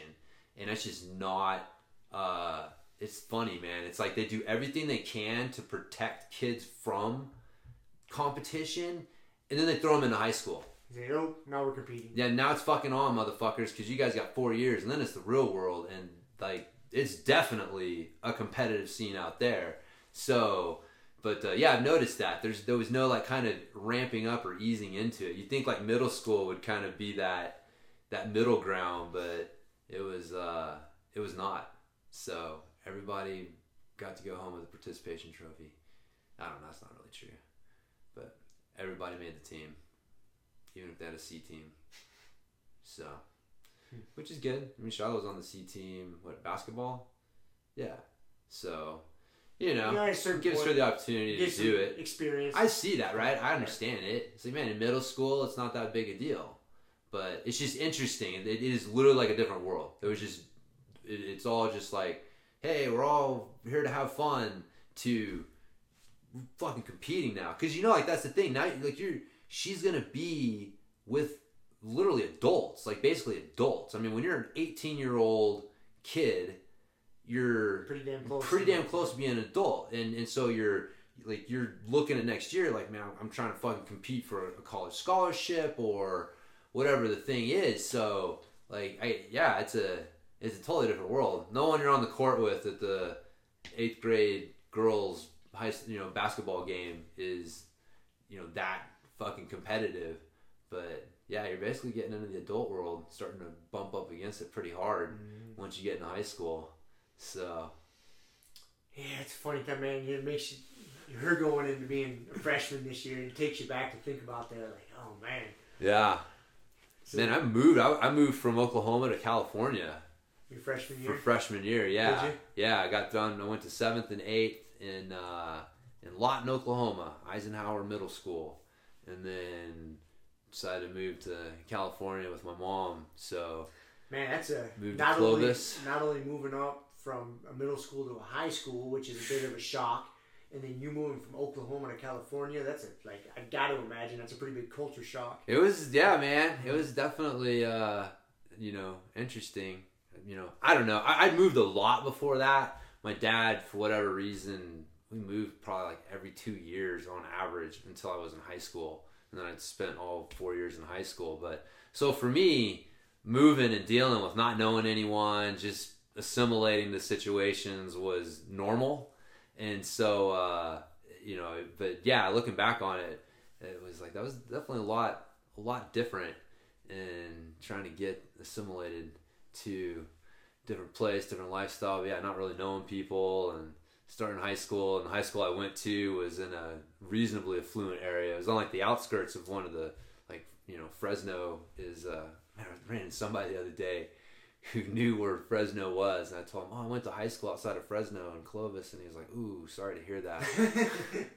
It's like, yeah, dude, Fresno's a rough place. It's not. Is it really? yeah, it's the armpit of California. So, eh, but uh, Clovis is on the outskirts, and it's um, kind of the more affluent area. You know, kind of like the Redlands or whatever equivalent. And so the high school was a little more upscale. It was like it had four thousand kids. It was like a fucking little college campus, man. It had like multiple buildings all around and a big amphitheater in the middle, and you know, yeah. You go to those some of those high schools in those big cities like that. It's kids out here. They go to these little ones don't don't understand. Like, yeah, oh, that's a different thing. Yeah, yeah, yeah. It was interesting. So, high school. Don't miss those times. I'm glad those were not the best years of my life. I'm very glad. Definitely. So, all right, I got one more. I got some a bro science thing to throw at you, all right. and then I want to get some Danaher for Dummies tips from you. Oh, all right. So, I was looking at a study on land-based versus water-based cardio training. Okay. So when you hear that, like just just off top of your head, if you were to think like how what kind of study, how they construct the study? What what do you think they did? Land based tra- cardio training versus water based. Yeah. I would just say running versus swimming. Me too, right? Pretty simple. Pretty simple. Like maybe set up like a, a, a Some sprints. some sprints, right? Like you know, thirty seconds rest, thirty seconds on, and, Right. and you're gonna do them, you know, running or on a bike versus swimming or something like that. And no, no, no, they fucking put people on a bike in a pool. So so you're doing a stationary bike. It's a stationary bike, and you're either doing it on land or in neck deep water on on a bike. How in a is pool. this applicable to anything? I don't know. Well, they're just studying. they're studying the physiological reaction, I guess, and, and is there a difference and and stuff like that. And so this study was actually done in 1983. Like this whole like water versus land based training shit goes back like to the late guessed it was done 60s. That long ago. Yeah, yeah, and um, so but what was interesting, and I, I dug into it, and I found another study that found a similar thing. Was they they studied two different water temperatures. So it was land based, and then there was water at basically like uh, body temperature, like a, a comfortable uh, level, and then there was like cold water that you're being put in.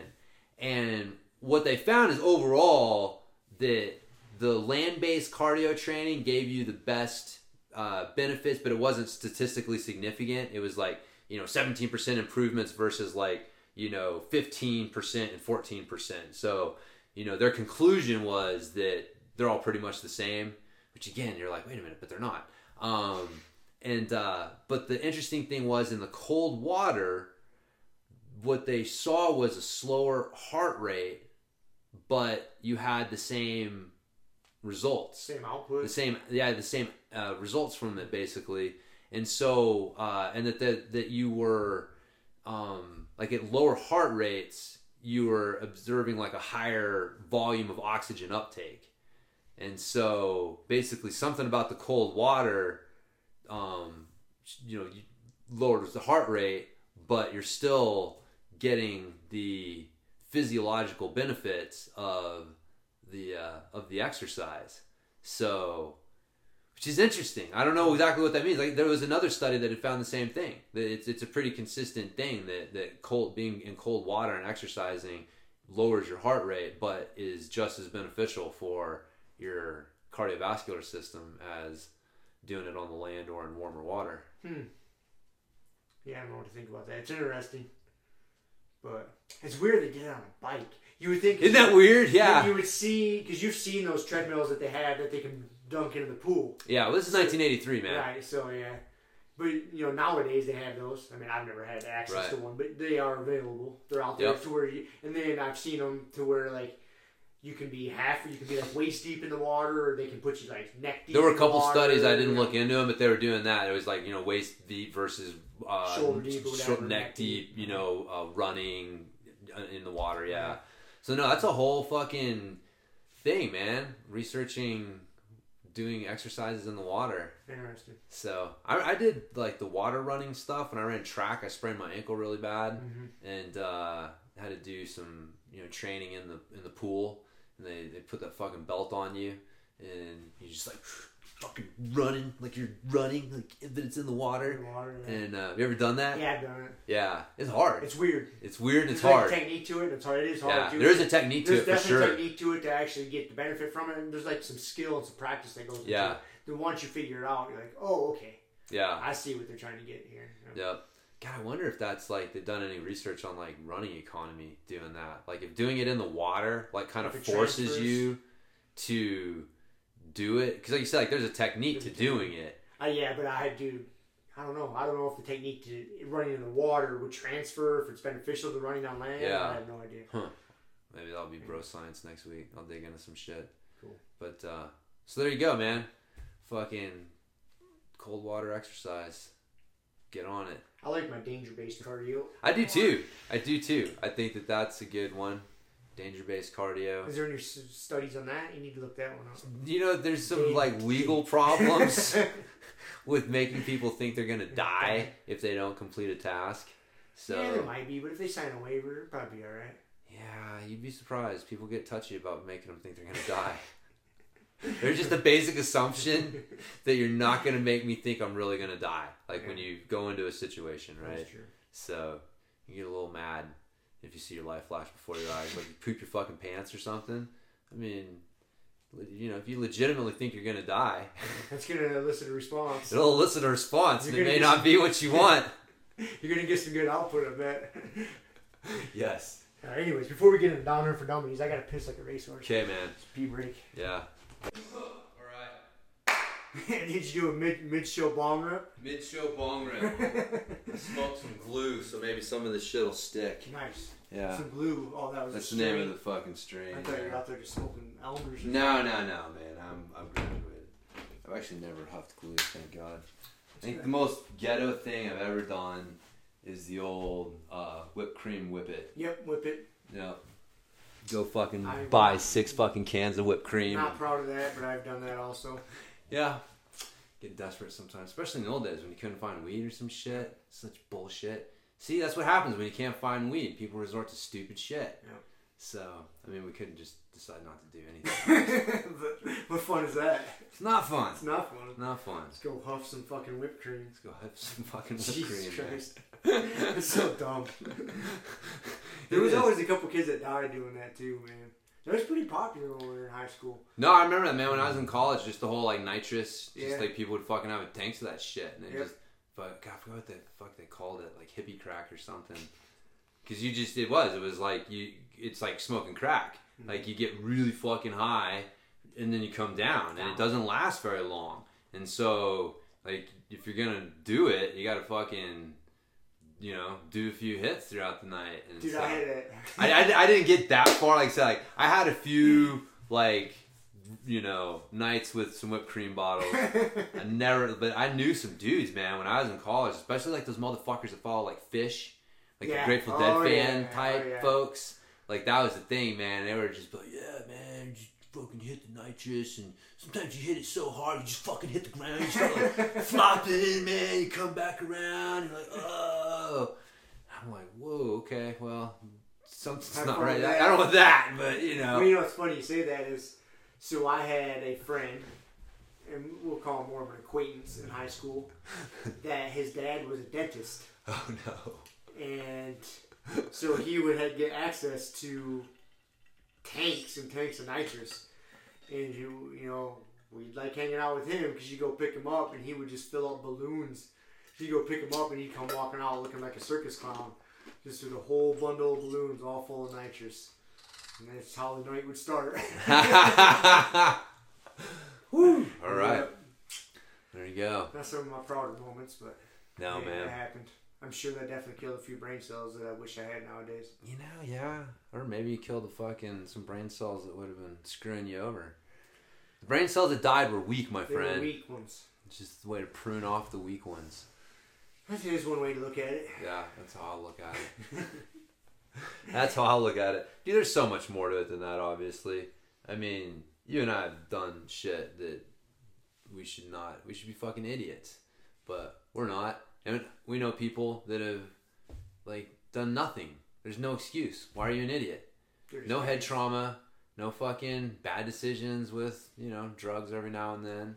Just, you're an idiot. So, and it's it's fun to say, you know, oh, I killed a bunch of brain cells, but and you can trust me. There's you can take it to an extreme and, and fuck yourself up, but uh, for the most part, man, like the, we're so resilient. We're pretty resilient. To pretend that a little like indiscretion in our most uh like when our body's in its prime, man, you can just we can sh- recover. recover from anything, just shrug off anything, and uh, yeah, I think we're all right.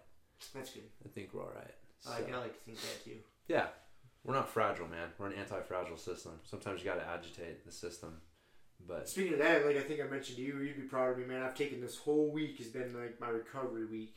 I have not lifted any. oh, I didn't realize it was a whole week. I Whole thought you were all dude. pumped that it was a day. No, a whole week, man. I have not Nice. lifted any weights this week. I am proud of you, dude. I may be having like some sort of influence on you, You after are. a while, But yep, I decided. decreasing the tension. Yeah, the- all week. That's all I do. My exercise all week is only been. I jump on the exercise bike for 15 minutes, and I'm at a pace to where I put up. I put up my iPad and I'm watching the Danaher instructional for, and I'm just pedaling for 15 minutes. So I'm not out there sprinting on it or doing anything crazy. I'm just just getting my body temperature up. So I'm feeling loose, and then I do about an hour worth of mobility. You know, whether I'm using the stick or just you know moving around, stretching a little bit, and that's it. Yeah, That's all I've done every day this week. yeah. How you feeling? Pretty good. Yeah. Pretty good. I'm gonna continue the week like this. You know, I've been doing a little bit of drilling at jiu-jitsu or this and that. But yeah, felt like my body needed it. Yeah. Well, it's good you're listening to your body. It. Uh, it's I know. taken- taken me 40 years to figure Right. this out. I mean, just doing, yeah, just anything. Uh, it, it's just never fucking linear line up, man.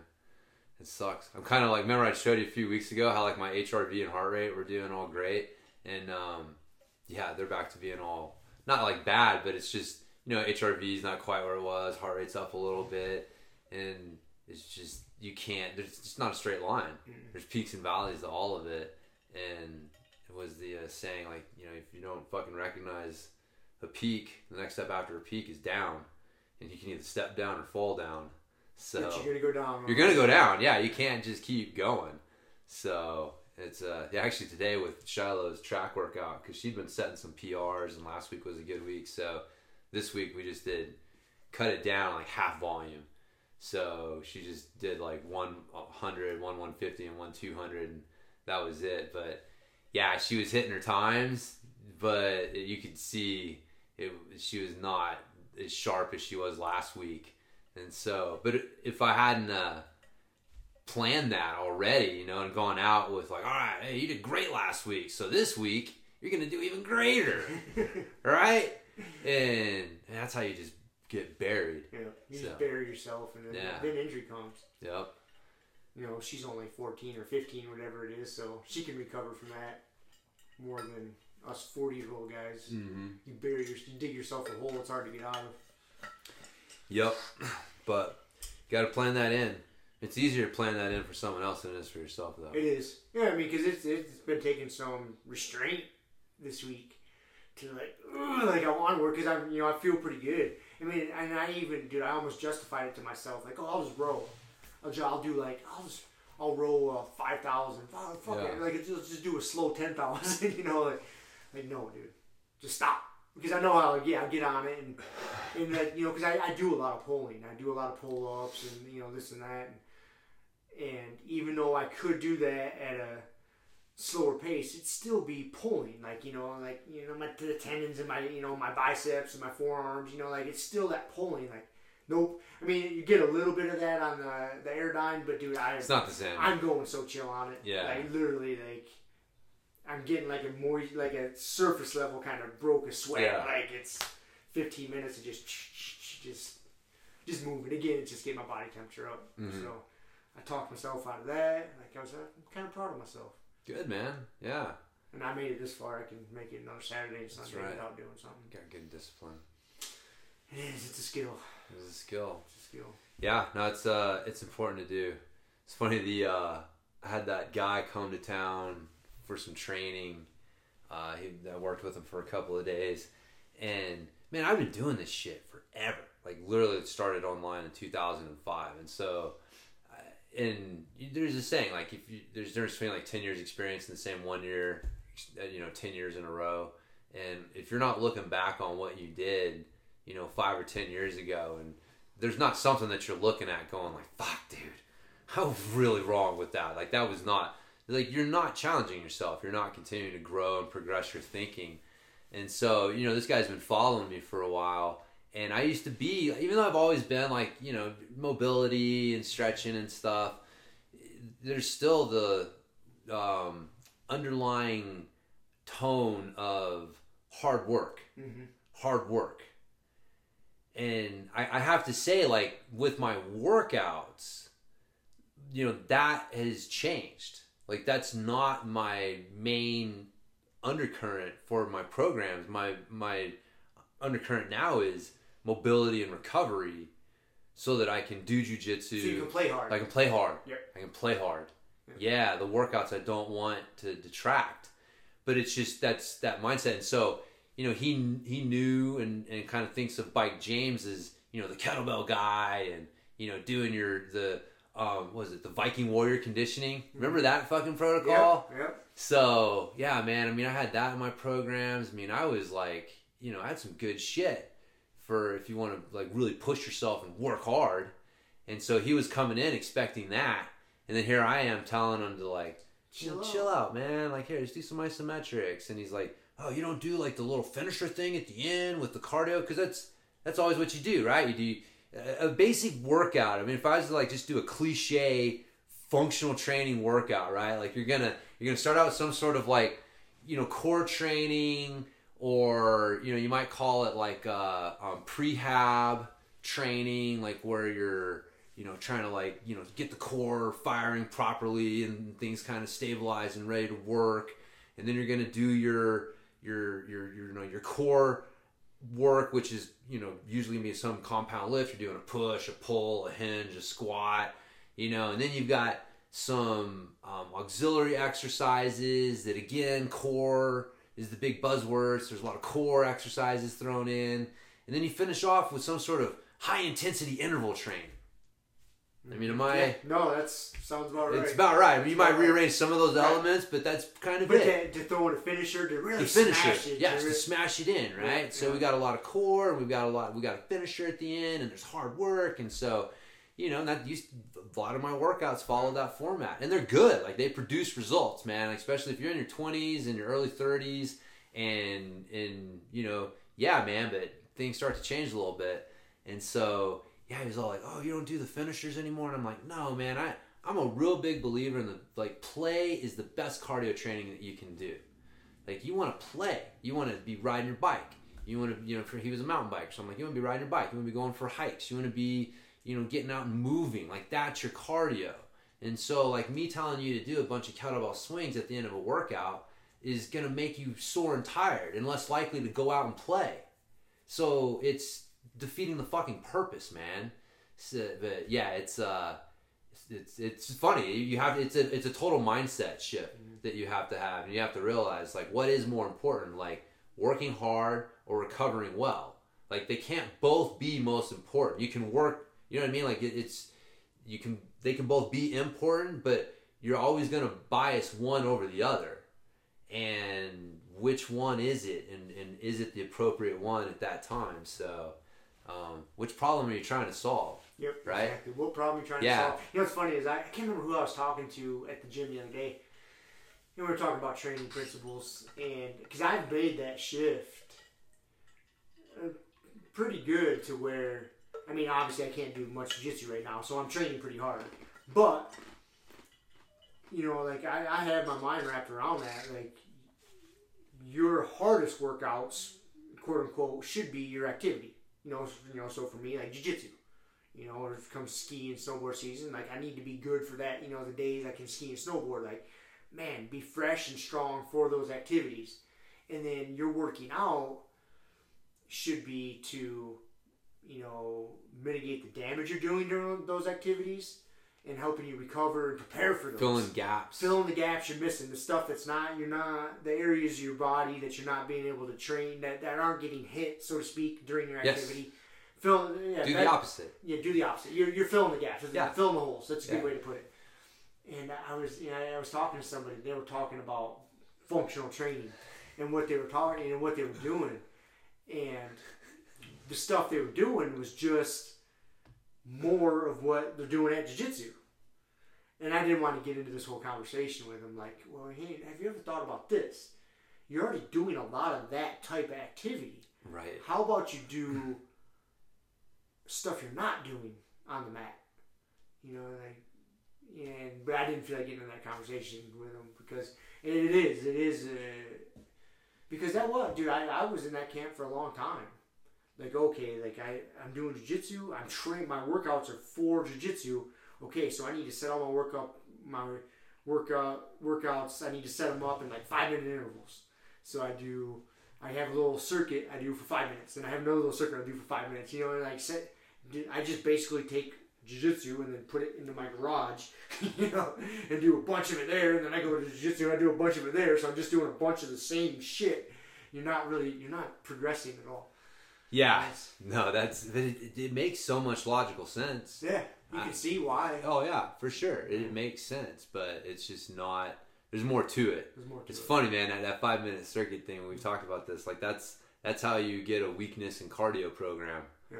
Because it's you're not getting stronger, and you're not really conditioning yourself for for jujitsu. Like there's a mental toughness aspect thing that you're working, but you know the just it's it's different. It, like it, the doing a five minute um you know interval based or you know like doing just you know what whatever you usually have like five exercises, right? I'm guessing, and you're probably doing like One for each 40 one. seconds on with Yeah. 20 seconds rest and Or yeah, something along those so- lines. Some yeah. along those lines, and so you know, and and, and uh, so yeah, I mean, it's it's hard. You get to the end, and and you're breathing hard, and you're trying to like, you know, I got to work my grip, and I got to work, you know, uh, whatever. You got all these these moves you're thinking about. I do in jujitsu, so how do I simulate these moves in my garage? And then I'm gonna do them in you know basically one minute increments and five of them for a five minute circuit, and so it makes a lot of sense. You're sim- but it's just it's not how you do right. It's not the problem with strength training based cardio is that um, strength training movements are like they're mono movements. It, like you're doing one movement over and over and over again, and like that's not uh, that's not jujitsu. So like you're not doing the same move over and over and over again for 40 seconds and then resting and then doing a new move for it's your it's it's a it's a a, a multi movement sport and so uh, you know something like running or um, you know riding a bike again like that's a that's a mono movement sport so using it but that's why there's limited carryover because that's not what you're doing. Like man really like a good cardio training workout for jujitsu would be something like the fucking mace runs where it's just a continual changing of what you're doing and different movement challenges and and things because it's uh you know you can't do them in the five minute increments but it just that constant challenging of your body in different ways and then doing it in a way that's almost kind of play because that's what jujitsu is it's play. Like I, I joke about it all the time man. Like you saw my heart rate profiles those few times i wore my uh, heart rate monitor rolling. And you know i'm getting up and to a sustained you know 160 plus beats per minute at points. And and the if you were to try to have someone simulate that heart rate profile through a cardio workout it you couldn't do it it wouldn't work like they wouldn't do it, it you, it's so fucking hard to push yourself that hard when you're in a workout but when you're playing You don't think about you're it. not thinking just- about it, man. You're not thinking about it. And so that play based cardio, you actually push yourself harder than you do in it's it's just because it's play. Like it's not you're not even thinking about pushing yourself. You're just trying to accomplish this fucking task in front of you. And anyways, I think that there's a place for both, but that play based stuff doesn't get and in doing jujitsu counts as play based cardio in, in that like envelope or you know umbrella. And but yeah if you're doing too much of that highly structured uh, um, interval or strength training based cardio it does. It leaves you sore and beat up and tired. And then it starts to kind of like take away from what you're doing and you're not actually filling in the gaps and doing the things you need to create more gaps. you're creating more gaps. Yeah, you just keep doing the same shit. So then your mobility in certain areas keeps getting worse. Your strength with certain movement patterns keeps worse. getting worse. Yeah. And then yeah, that's that's and then you can't function outside of jujitsu. Like that's the other problem. You get people who are able to to move and move relatively pain free on the mats, but you get them outside of that environment, just trying to like interact with their daily environment, and they're in pain all the mm-hmm. time. And it's like, see, that's not that's not good either. That that that's an indication that, that that's what's happened. Like your jujitsu specific fitness has gotten so lopsided, So specific. so specific that you know you have no general fitness left. So it's a balancing act. It is a balancing act. But see, I think it's where a lot of people go wrong is they don't see like they're doing jiu-jitsu as they're working out. You know, I mean they do, but they don't. They don't actually consider it. They don't think about it like that. Right. Yeah, they don't take that into account. It's like, okay, I That's have cardio training. I have to do additional, you know, strength, strength and conditioning, and then that helps me with jujitsu. But they don't see jujitsu as their strength and conditioning. That's part of your strength and conditioning program. No, that is part of your program. Yeah. and so you don't need to do more of that. That Yeah. takes that checks off of quite a few boxes. Yeah. And then the boxes you're not checking, then that's what your strength and conditioning program should check. Yes. And see, that's where I think a lot of people, you know, fail. Oh yeah. They don't they don't look at it like that. Yeah, yeah, it's funny, man. I was at that uh, the the Bioforce coaches certification thing that uh, Joel Jamieson did, and it was it was a couple years ago, and we had um, as part of it, he would present us with like athletes, athlete athlete scenarios, and ask us to come up with you know potential uh, training plans for them. And so, and one of the guys was one of the potential or scenarios was a uh, an MMA athlete. And it said that you know he trains this on this day and this on this day and this on this day and blah blah blah. And i got grouped up with these a couple of kids you know i call them kids but they're like you know in their early 20s and you know gone to a couple certifications maybe gotten a degree. So they're they fucking are pretty damn smart. Just ask them and uh you know we're we're trying to work these problems out and i am like dude like they're solving the wrong problem.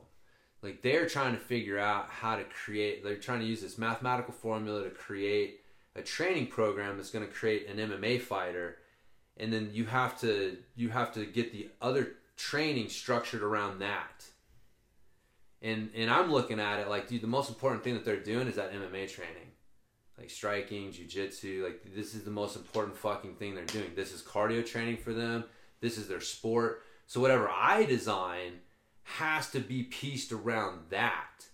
And it literally was like, and you know, we're I'm we're discussing it, and at one point they fuck. I, I was like, look, man, like you can see, like that's not gonna work. You can't have like a hard day on this day because he's got training on this day, like hard training, and so it's not gonna work. And they're like, well, we'll- just ask the coach to to move the training day.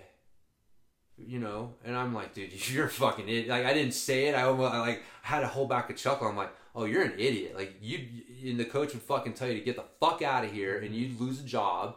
And like that's not how this works man. Like what those guys do like that training that's that's the most important thing. That's where you make an mma fighter. You get these strength coaches they think they're the most important thing. Right.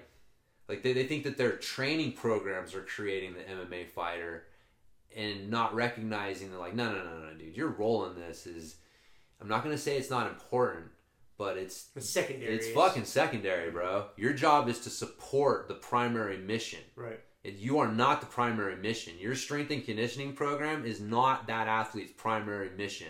Their primary mission is becoming a better mma fighter or a better jiu-jitsu athlete or better whatever and that has to be it. So you, you piece everything else around that. And, but it, it's two different problems you're solving. And if you don't realize that the program you're getting the person who wrote it was solving the problem of how do i create a better jiu-jitsu athlete in the gym versus how do i support a jiu-jitsu athlete with their training? It's two different solutions. two different solutions you're going to come up with man. Two different solutions you're going to come up with so it is problem solving problem solving. so And that segues nice into yes Danaher for Dummies Danaher for dummies topic.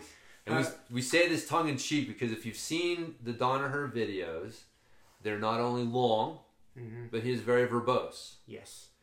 And so being able to boil down, that's what the dummies books, like, you know, blah, blah for dummies, like that's what the, the billing was, is like they're able to take these complex subjects and boil them down to the key points.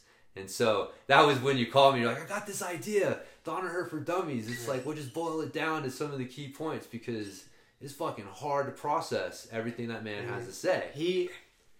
So that being said, so I started watching because I obviously I've been aware of the Danaher instructionals. I haven't purchased any myself up until recently. You know, you had the triangle one and the leg Back one, attack. back attack one. Yeah. and you know, so I've been exposed to it through you, you know, and I, I know he's got some good information. But so recently, BJJ Fanatics had that sale a couple weeks back or whatever it was. They had their anniversary sale, so it was like thirty four percent off. The I was like, ah, fuck it, I'll make the purchase. And dude, they're good. They are great instructionals, with an asterisk. Like, man, I, I think there's um, I mean, 'cause I don't want to talk shit about it, but I guess I'm kind of going to talk shit a little bit. I don't think they're good instructionals for new people. For so- for the for like even the one I bought, I bought the escapes, the pin escapes and turtle escapes, Yeah. which you would think would be a really good entry level one for you know a new white belt. I don't think so, man. I, I think there, I think there's too much information there. Like we talked about earlier, you know, being a good coach is all about deciding what information to give to your student, and you know, are they going to be able to process it? And that's where I started thinking, okay, the dominant for dummies, because dude, he does touch on a lot of great things, and I'm not even all the way through it, dude. I'm like, I'm on. He's broke down into several different parts. I'm like on part three or four right now of the pins and turtle escapes, and dude, he's he's talking about a lot of good things and bringing up a lot of good, you know, rules and nuggets, you know, and what problems to solve. But man, if you don't have experience, if you're new, if you're six months into jiu-jitsu and you barely understand what a shrimp is anyways, or a bridge, or a tur- you're barely familiar with turtle position, like you're not going to get the value out of that instructional. It, it- it's too much for you. You Yeah. got to have a to really get the value out of that his instructionals. I think you got to have a pretty deep knowledge to appreciate it. That's because there's so much there, dude. Like he talks a lot. He does, man. He does like to talk. He likes to talk, and he's he's a smart dude. And I really like the way he looks at things and breaks it down. Like, dude, it's, I mean, it's like borderline genius, if not genius. Like, Yeah. the way it's impressive. it's impressive, man. The way dude, I've been in jiu-jitsu a long time, and I've watched a lot of instructionals. I've been to a lot of seminars. Dude, the way he's able to break things down, it's fucking good. And I, but I, I think there's that too. Like, it's not going to resonate with everybody. Right. I I think you got to be a certain type of person to really resonate with and get what he's saying. Um, I think you and I are kind of both that type of person. Like, oh, but looking back early in my jiu-jitsu, but back to blue belt Rob, I would have been like, fuck this guy's instructional. Like, I just want a goddamn move. Right. Yeah. Teach me a move. Teach me a move. Yeah. That's that's his thing. Like he's uh, it's funny. I actually made a note on there to like randomly bring up um, outcome versus process based coaching, and I think that's what um, Danaher does such a great job of is really making you understand the process that you're going through to achieve a certain outcome. It's like identify the right problem. You know, here's here's what you do to address that problem. You know, here's and then if you do that properly, you're going to end up in this position like this. Mm-hmm. But you're not just going from here to this position here. There's a very specific process And reason. and reason for that that you have to go through to get there.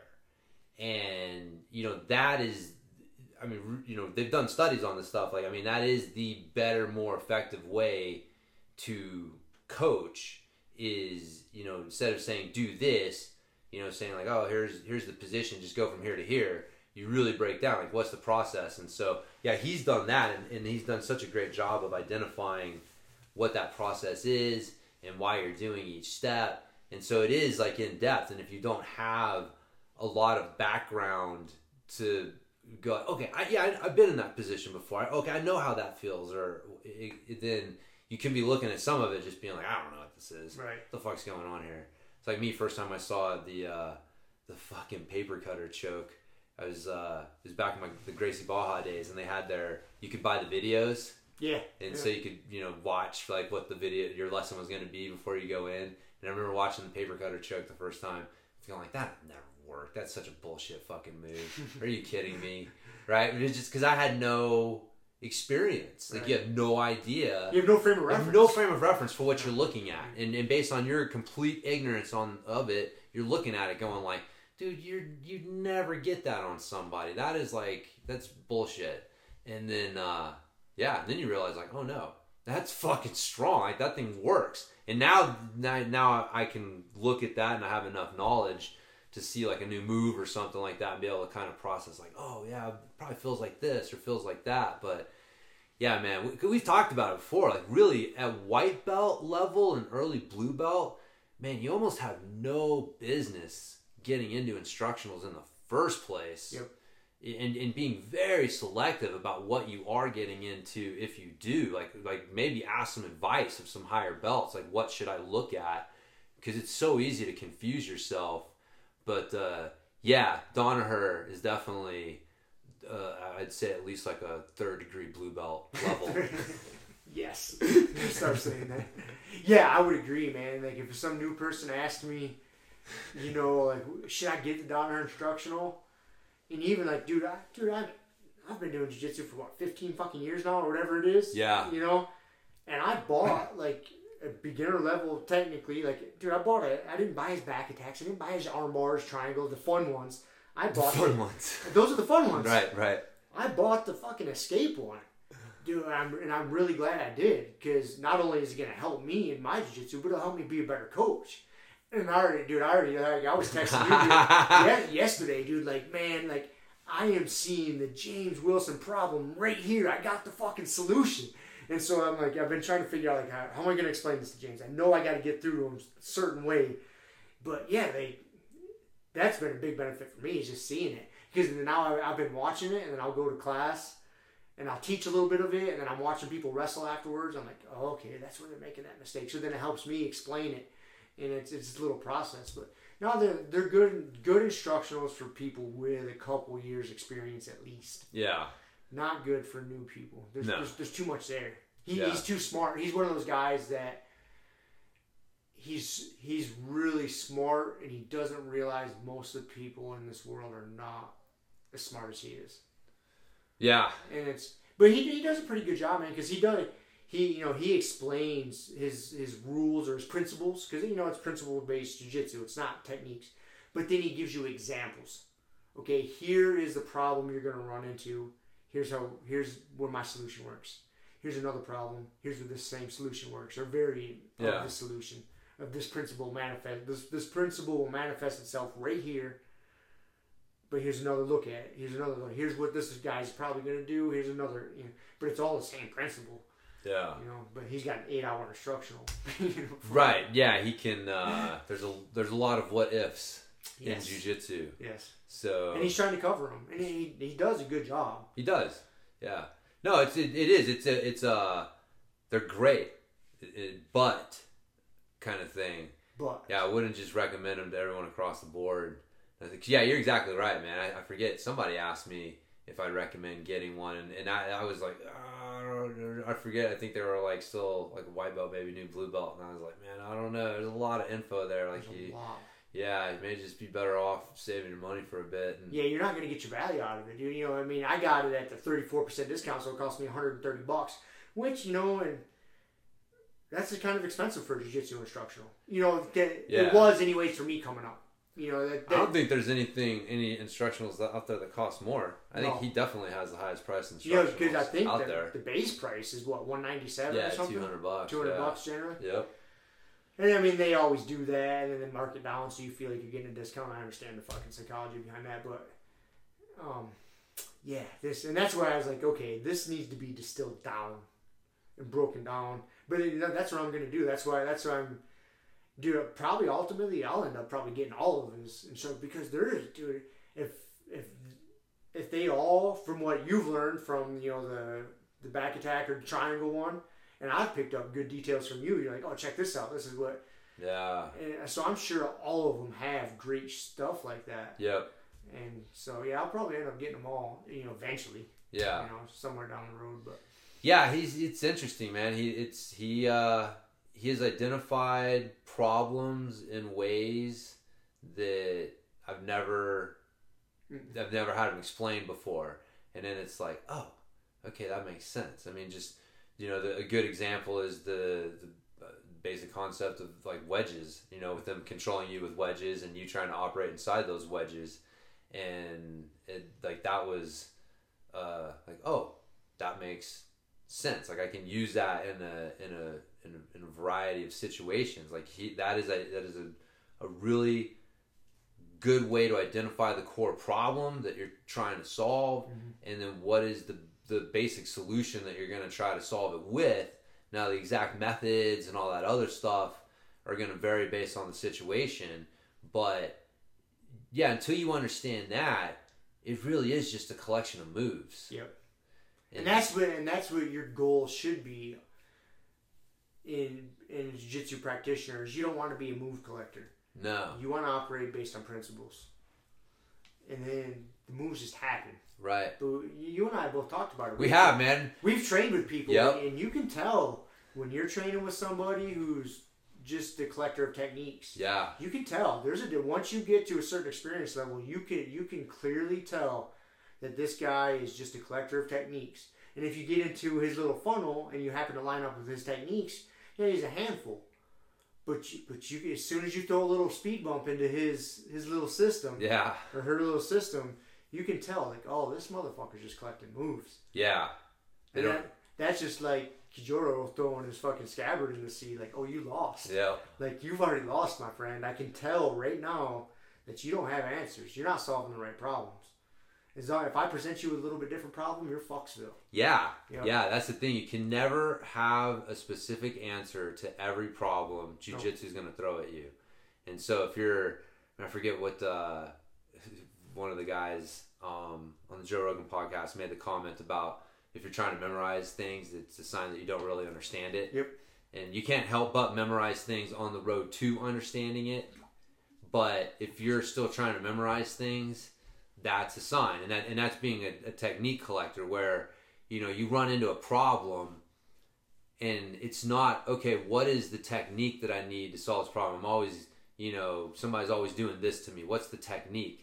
It's like, no, what is what's the problem? Like, what are you not understanding? Like, where, where's the problem here? So how did you get in the situation in the first place? Because there was a problem you didn't recognize that you fucking, you know, that's how you got here. And then now once you're here, what's the problem and how are you trying to solve that? And then the techniques and stuff like that kind of flow from that. But yeah, it's that that principle based understanding that you got to be trying to seek. Yep. Um, man, it was uh, dude, one of the Musashi quotes I have it here. I probably do. You're gonna love that book, man. I'm stealing all the good quotes That's good. for you already because he was all about like you shouldn't you shouldn't have preferred techniques. Nope. There's a lot of things that Musashi says that kind of go against again a little bit what you hear from some people, even like high level people in the jujitsu community, which is like you know he was like do not be have a preferred side. You should not have a right and a left side. You will not be able to always control what side the enemy, you know, takes you. But then you'll hear the argument made that like, well, man, if you have a strong side and you just get so strong on that one side that you can always force people to that one side, that that's I'm sure you probably Oh, heard, heard that, that, yep. right? Mhm. Right. So I mean, that's uh, and then just having preferred techniques. Like this is my technique. I do this technique. I'm going into every match. I'm looking for this move, this technique. This is what I'm doing. You know, having a preference for a technique is is not necessarily uh, lining lines up with some of Musashi's uh, philosophies. So, um, anyway, I don't know if you've noticed that or thought about that. I have thought about that. Uh, I, I see it manifest itself watching all of uh, all of our training partners. 'Cause I, I do. I, I get, you know, that's one thing I get to do now when I can't wrestle. Is I get to sit there and I watch, Right. and I, I see these little different, you know, principles or lack thereof get exposed. Yeah. And yeah, yeah. Yeah, yeah. So here was the, the, the quote. It was the knowledge of sword techniques is undesirable in the martial arts. Thinking of the various ways of cutting someone down confuses the mind. Yep.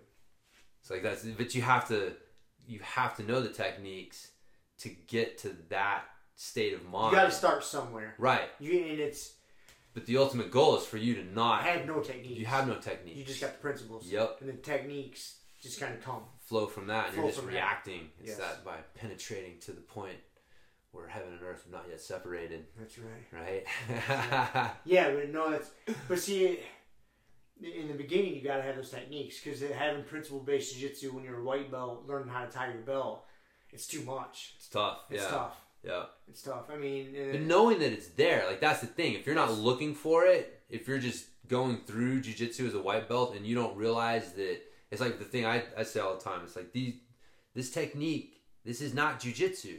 This is the window into the principles that are jujitsu. Right. You should be focusing on trying to figure out what are the principles behind these moves, and then the moves become fucking self evident. But they, but if you don't know that, how are you going to learn it? Right? It goes back to what we've fucking talked about in the beginning, like ignorance, because people just aren't. At some point, they're not taught the right way to learn. And so, if, if if you're a higher belt or you have a school and you're not, you know, in some way delivering this message to people, like, look, this you can't. It's not just a matter of collecting techniques. Like, there are principles that we're learning here. There's principles that are going on here, and helping to explain that, helping people see that, then um, I don't know. People might be progressing faster if you did. again, yeah, I, I agree.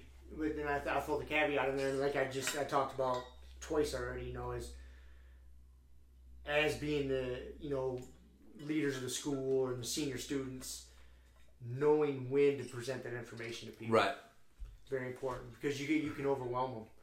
You know, you can give them too much information and too many principles and steps. For sure. And I see, I I've, I've been trying to because you know the, again like you watch these Danaher instructionals, and so you get really excited. You want to share this with everybody. So I gotta I gotta back myself off. And when I show the move at the beginning of the class, I, I break it down. Here's four steps. I don't get too fucking crazy on the principles or this or that. Like here's the four steps and do it. And then as I watch everybody do it, if I see somebody doing pretty good, like okay, they're getting the steps. Let's give them a little bit more information. Right. Like here you go. Like hey, this is then that, that's that. I think that's kind of the way to do it. I, I, I obviously might be wrong, and I might you know change that. But as of right now, I, I kind of see that's the way to do it. Okay, they're getting this down. They're getting the steps. Now, let's get them to the next level of understanding. Okay, you're doing this, but you're doing this because I see you making this really important, but that's not really the most important thing. Here's what should be more important. Yeah. And I, I was doing that last night. You know, we're we've been going over the mount escapes this week in class, and especially the beginner class. And it was a pretty good beginner class last night. And so I'd watch, and then you know, most of the people there had no business. You know, for me trying to get deeper, like it's just, hey, here's your four step mount escape. Just fucking do this and figure that out. But then we had some blue belts there, like Shay and uh, Beto were there. They're doing, you know, they've done it a bunch of times. So I'm like, hey, here's what's a little more important. Focus on this. Yeah. And even for them, a couple things I gave them, I threw them, threw them, threw them for a little bit of a loop. I'm like, don't overthink it. Yeah. I'm not giving you more steps here. Right, right, right, right. Keep doing what Keep you're doing. Keep doing what you're doing, but your emphasis Think needs- about it just a little differently. and your intent changes Yeah. that move. You Yep. need a little different intent. yeah. You know, and I, I seen it kind of fuck them up for a minute, and I had to like I had to back Beto off. I'm like, hey, you were doing it right. Don't Whatever- overcook that one step. I- yeah, yeah, yeah, that's what happened. I was like, don't overthink it. I was like, you were doing it right, and I just tried to help you, and it, it ended up fucking you up. Yep. Don't overthink it. Keep doing what you're doing, but change the intent, and that'll change it. I know it's kind of getting a little fucking woo woo almost, but it's, No. it's not. It's It is, man. Your your intention is important, man. It, it is. If you don't have, if you don't have one, then if you don't, I guess what it is is like if you don't purposefully choose what your intent is, somebody will it's choose the it for same as not choosing one. Right. and it's so uh yeah and i talk about that all the time too man when you're coaching people so you have to have an intent. Like when you're grabbing for their wrist grab their wrist. Like not the general area of their body. Known of the wrist you know or That may be connected to the right wrist. right right right it's like no grab at the elbow grab Right, at right. this point and uh but yeah it's just knowing those those things but no you're exactly right it's, it's that is one of the those things that Musashi talked about his way of teaching that made me think about that which is you know you show people the basics and then you see who is grasping the basics and you start to reveal the things on a deeper level Yep. to them based on their understanding of the way and that's that's the way to do it so it is a figuring out what is the launching point and that's that always evolving That's thing always like evolving. And, all right, I got I got four steps, and then in a month, you know, maybe one of those steps has changed, or maybe you figured out that maybe you need a fifth or a third. But I generally think like three to five steps when you're coaching something. Five, yeah, definitely. I think five is about the limit. The limit, it is the limit. Yeah, that is. I like four. If I can do it all in four, yeah, that seems to be a good. Like, for me, it's just kind of like a magic number. Yeah. If I got to do it, if I got to teach it more than that, like it's Right. we got to fix something. No. Again, I th- I'm pretty sure. I, I just in coaching, that's one of those things I know that was emphasized with some of the the guys that I mentored under was that like people just can't remember more than five things. Mm-hmm. So if you can't boil it down to three to five things, then you need to go back to the drawing board and, and reboil it down. But then there's like so many things between those things, and that's where you know that fine line is. What's the five basic steps? Three to five basic steps, and then as people start to understand those things better, you start to reveal it more to them. But don't confuse them with too much. Yeah. But I know, I know you're, It's I know, tough. I know you're talking to me as you're saying this because I like to confuse people.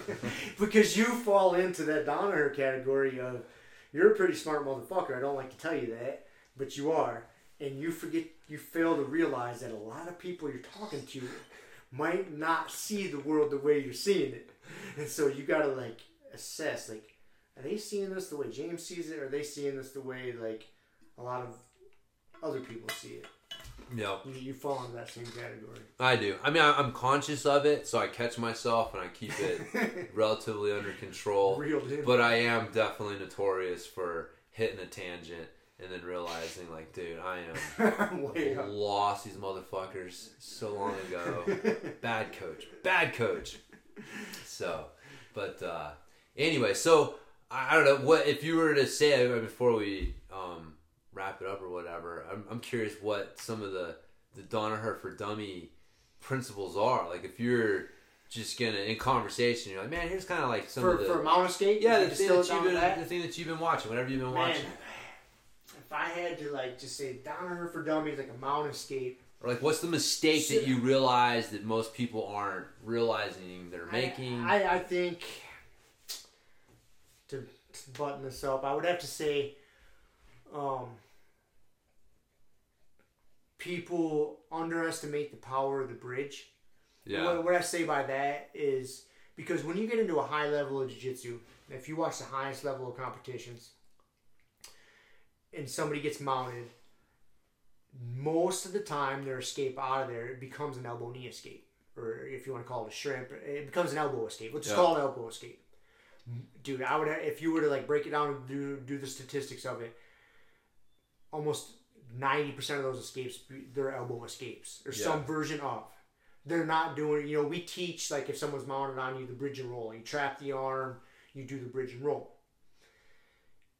Okay so people will extrapolate out. Okay if 90% of, at the highest level 90% of these escapes are elbow escapes i don't really need to have a good effective bridge and roll. They throw the baby, baby out with the bathwater that's where i think a big mistake gets made is like without threatening a good effective bridge and roll or upa or bump Yeah. and roll it doesn't present the opportunity for a good solid yeah, getting inside their wedges with an elbow knee escape.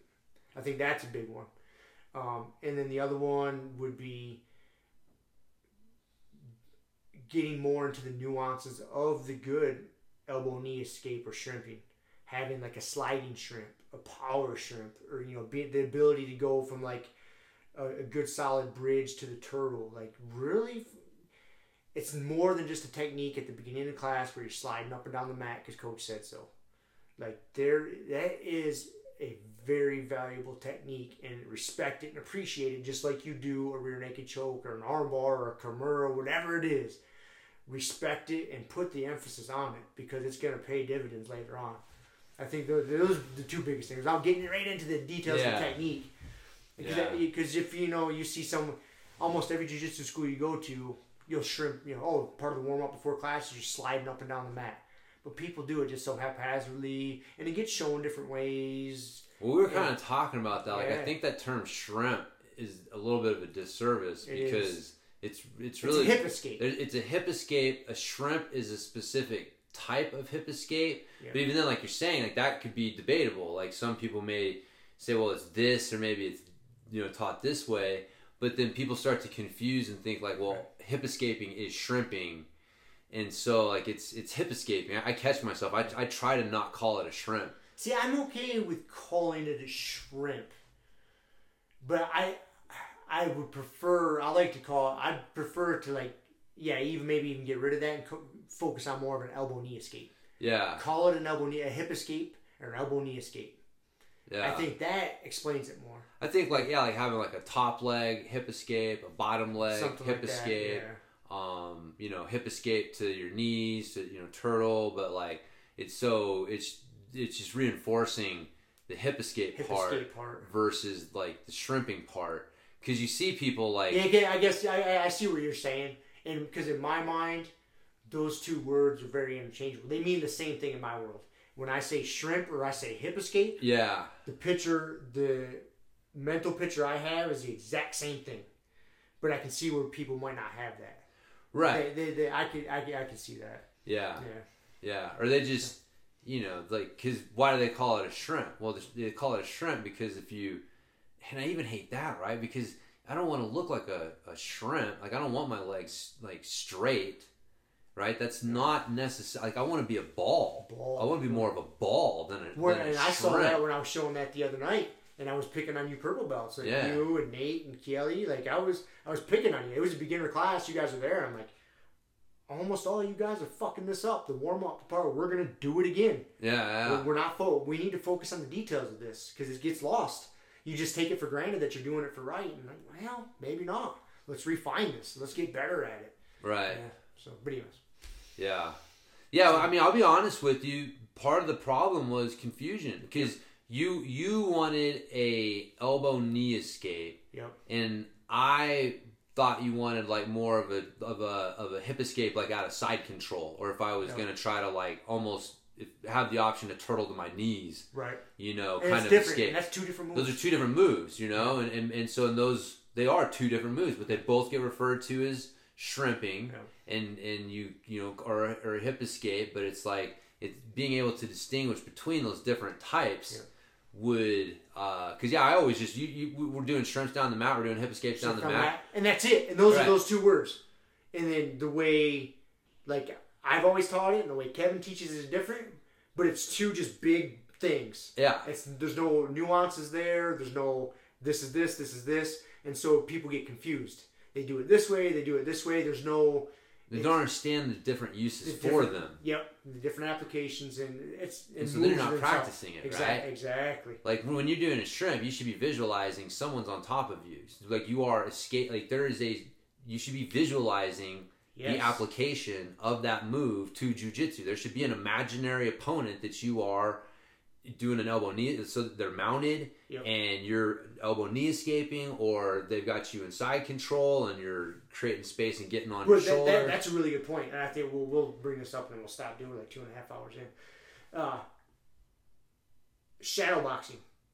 All the best boxers in the world fucking shadow box. From and from the time you walk into a boxing gym till the time you're Floyd Mayweather, guess what? Every one of those motherfuckers shadow box. It's an important part of boxing training. When you get to drilling your your bridges, your hip escapes, your elbow knee escapes, it is your shadow grappling. You know, that is our version, but it never gets talked about like that.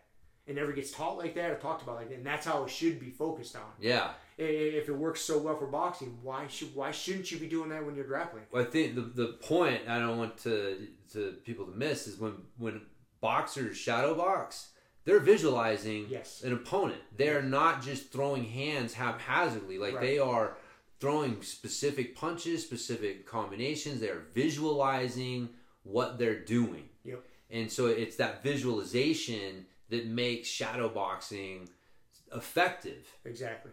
And so without the visualization, you're just going through the motions. You're just doing aerobics. Yeah, you're just doing it for fitness, man. Yep. And think that's the difference between a fucking cardio kickboxing class and like a legitimate, you know, kickboxer or boxer like doing uh, shadow boxing or something.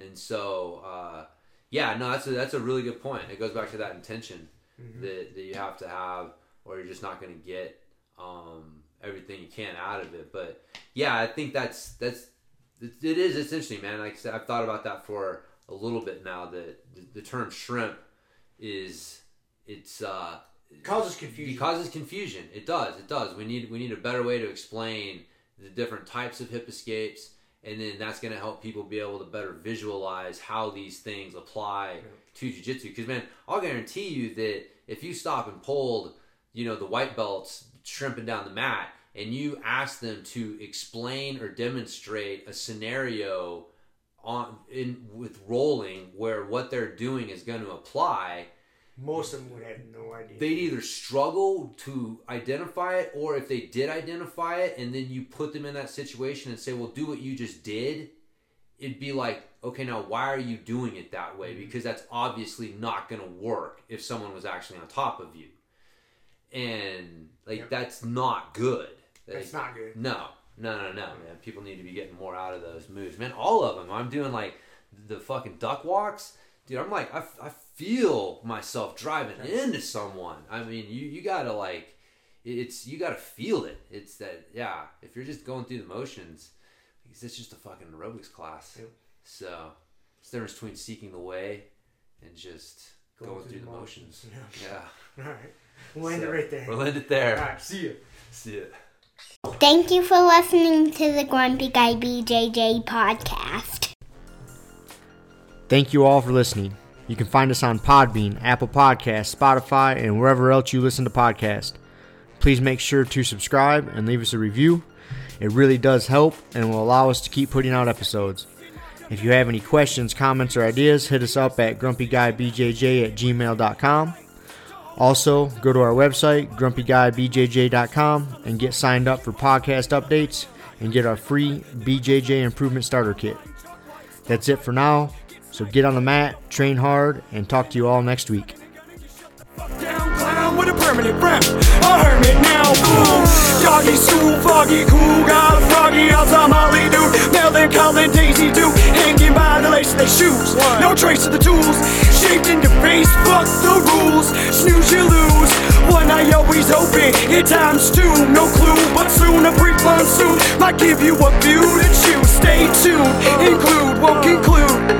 To the end is near, beware there's consequences for what you do. To me, demon, the devil many levels, I keep on beating for several of rebels. Me, myself, he died. Me, myself, he died.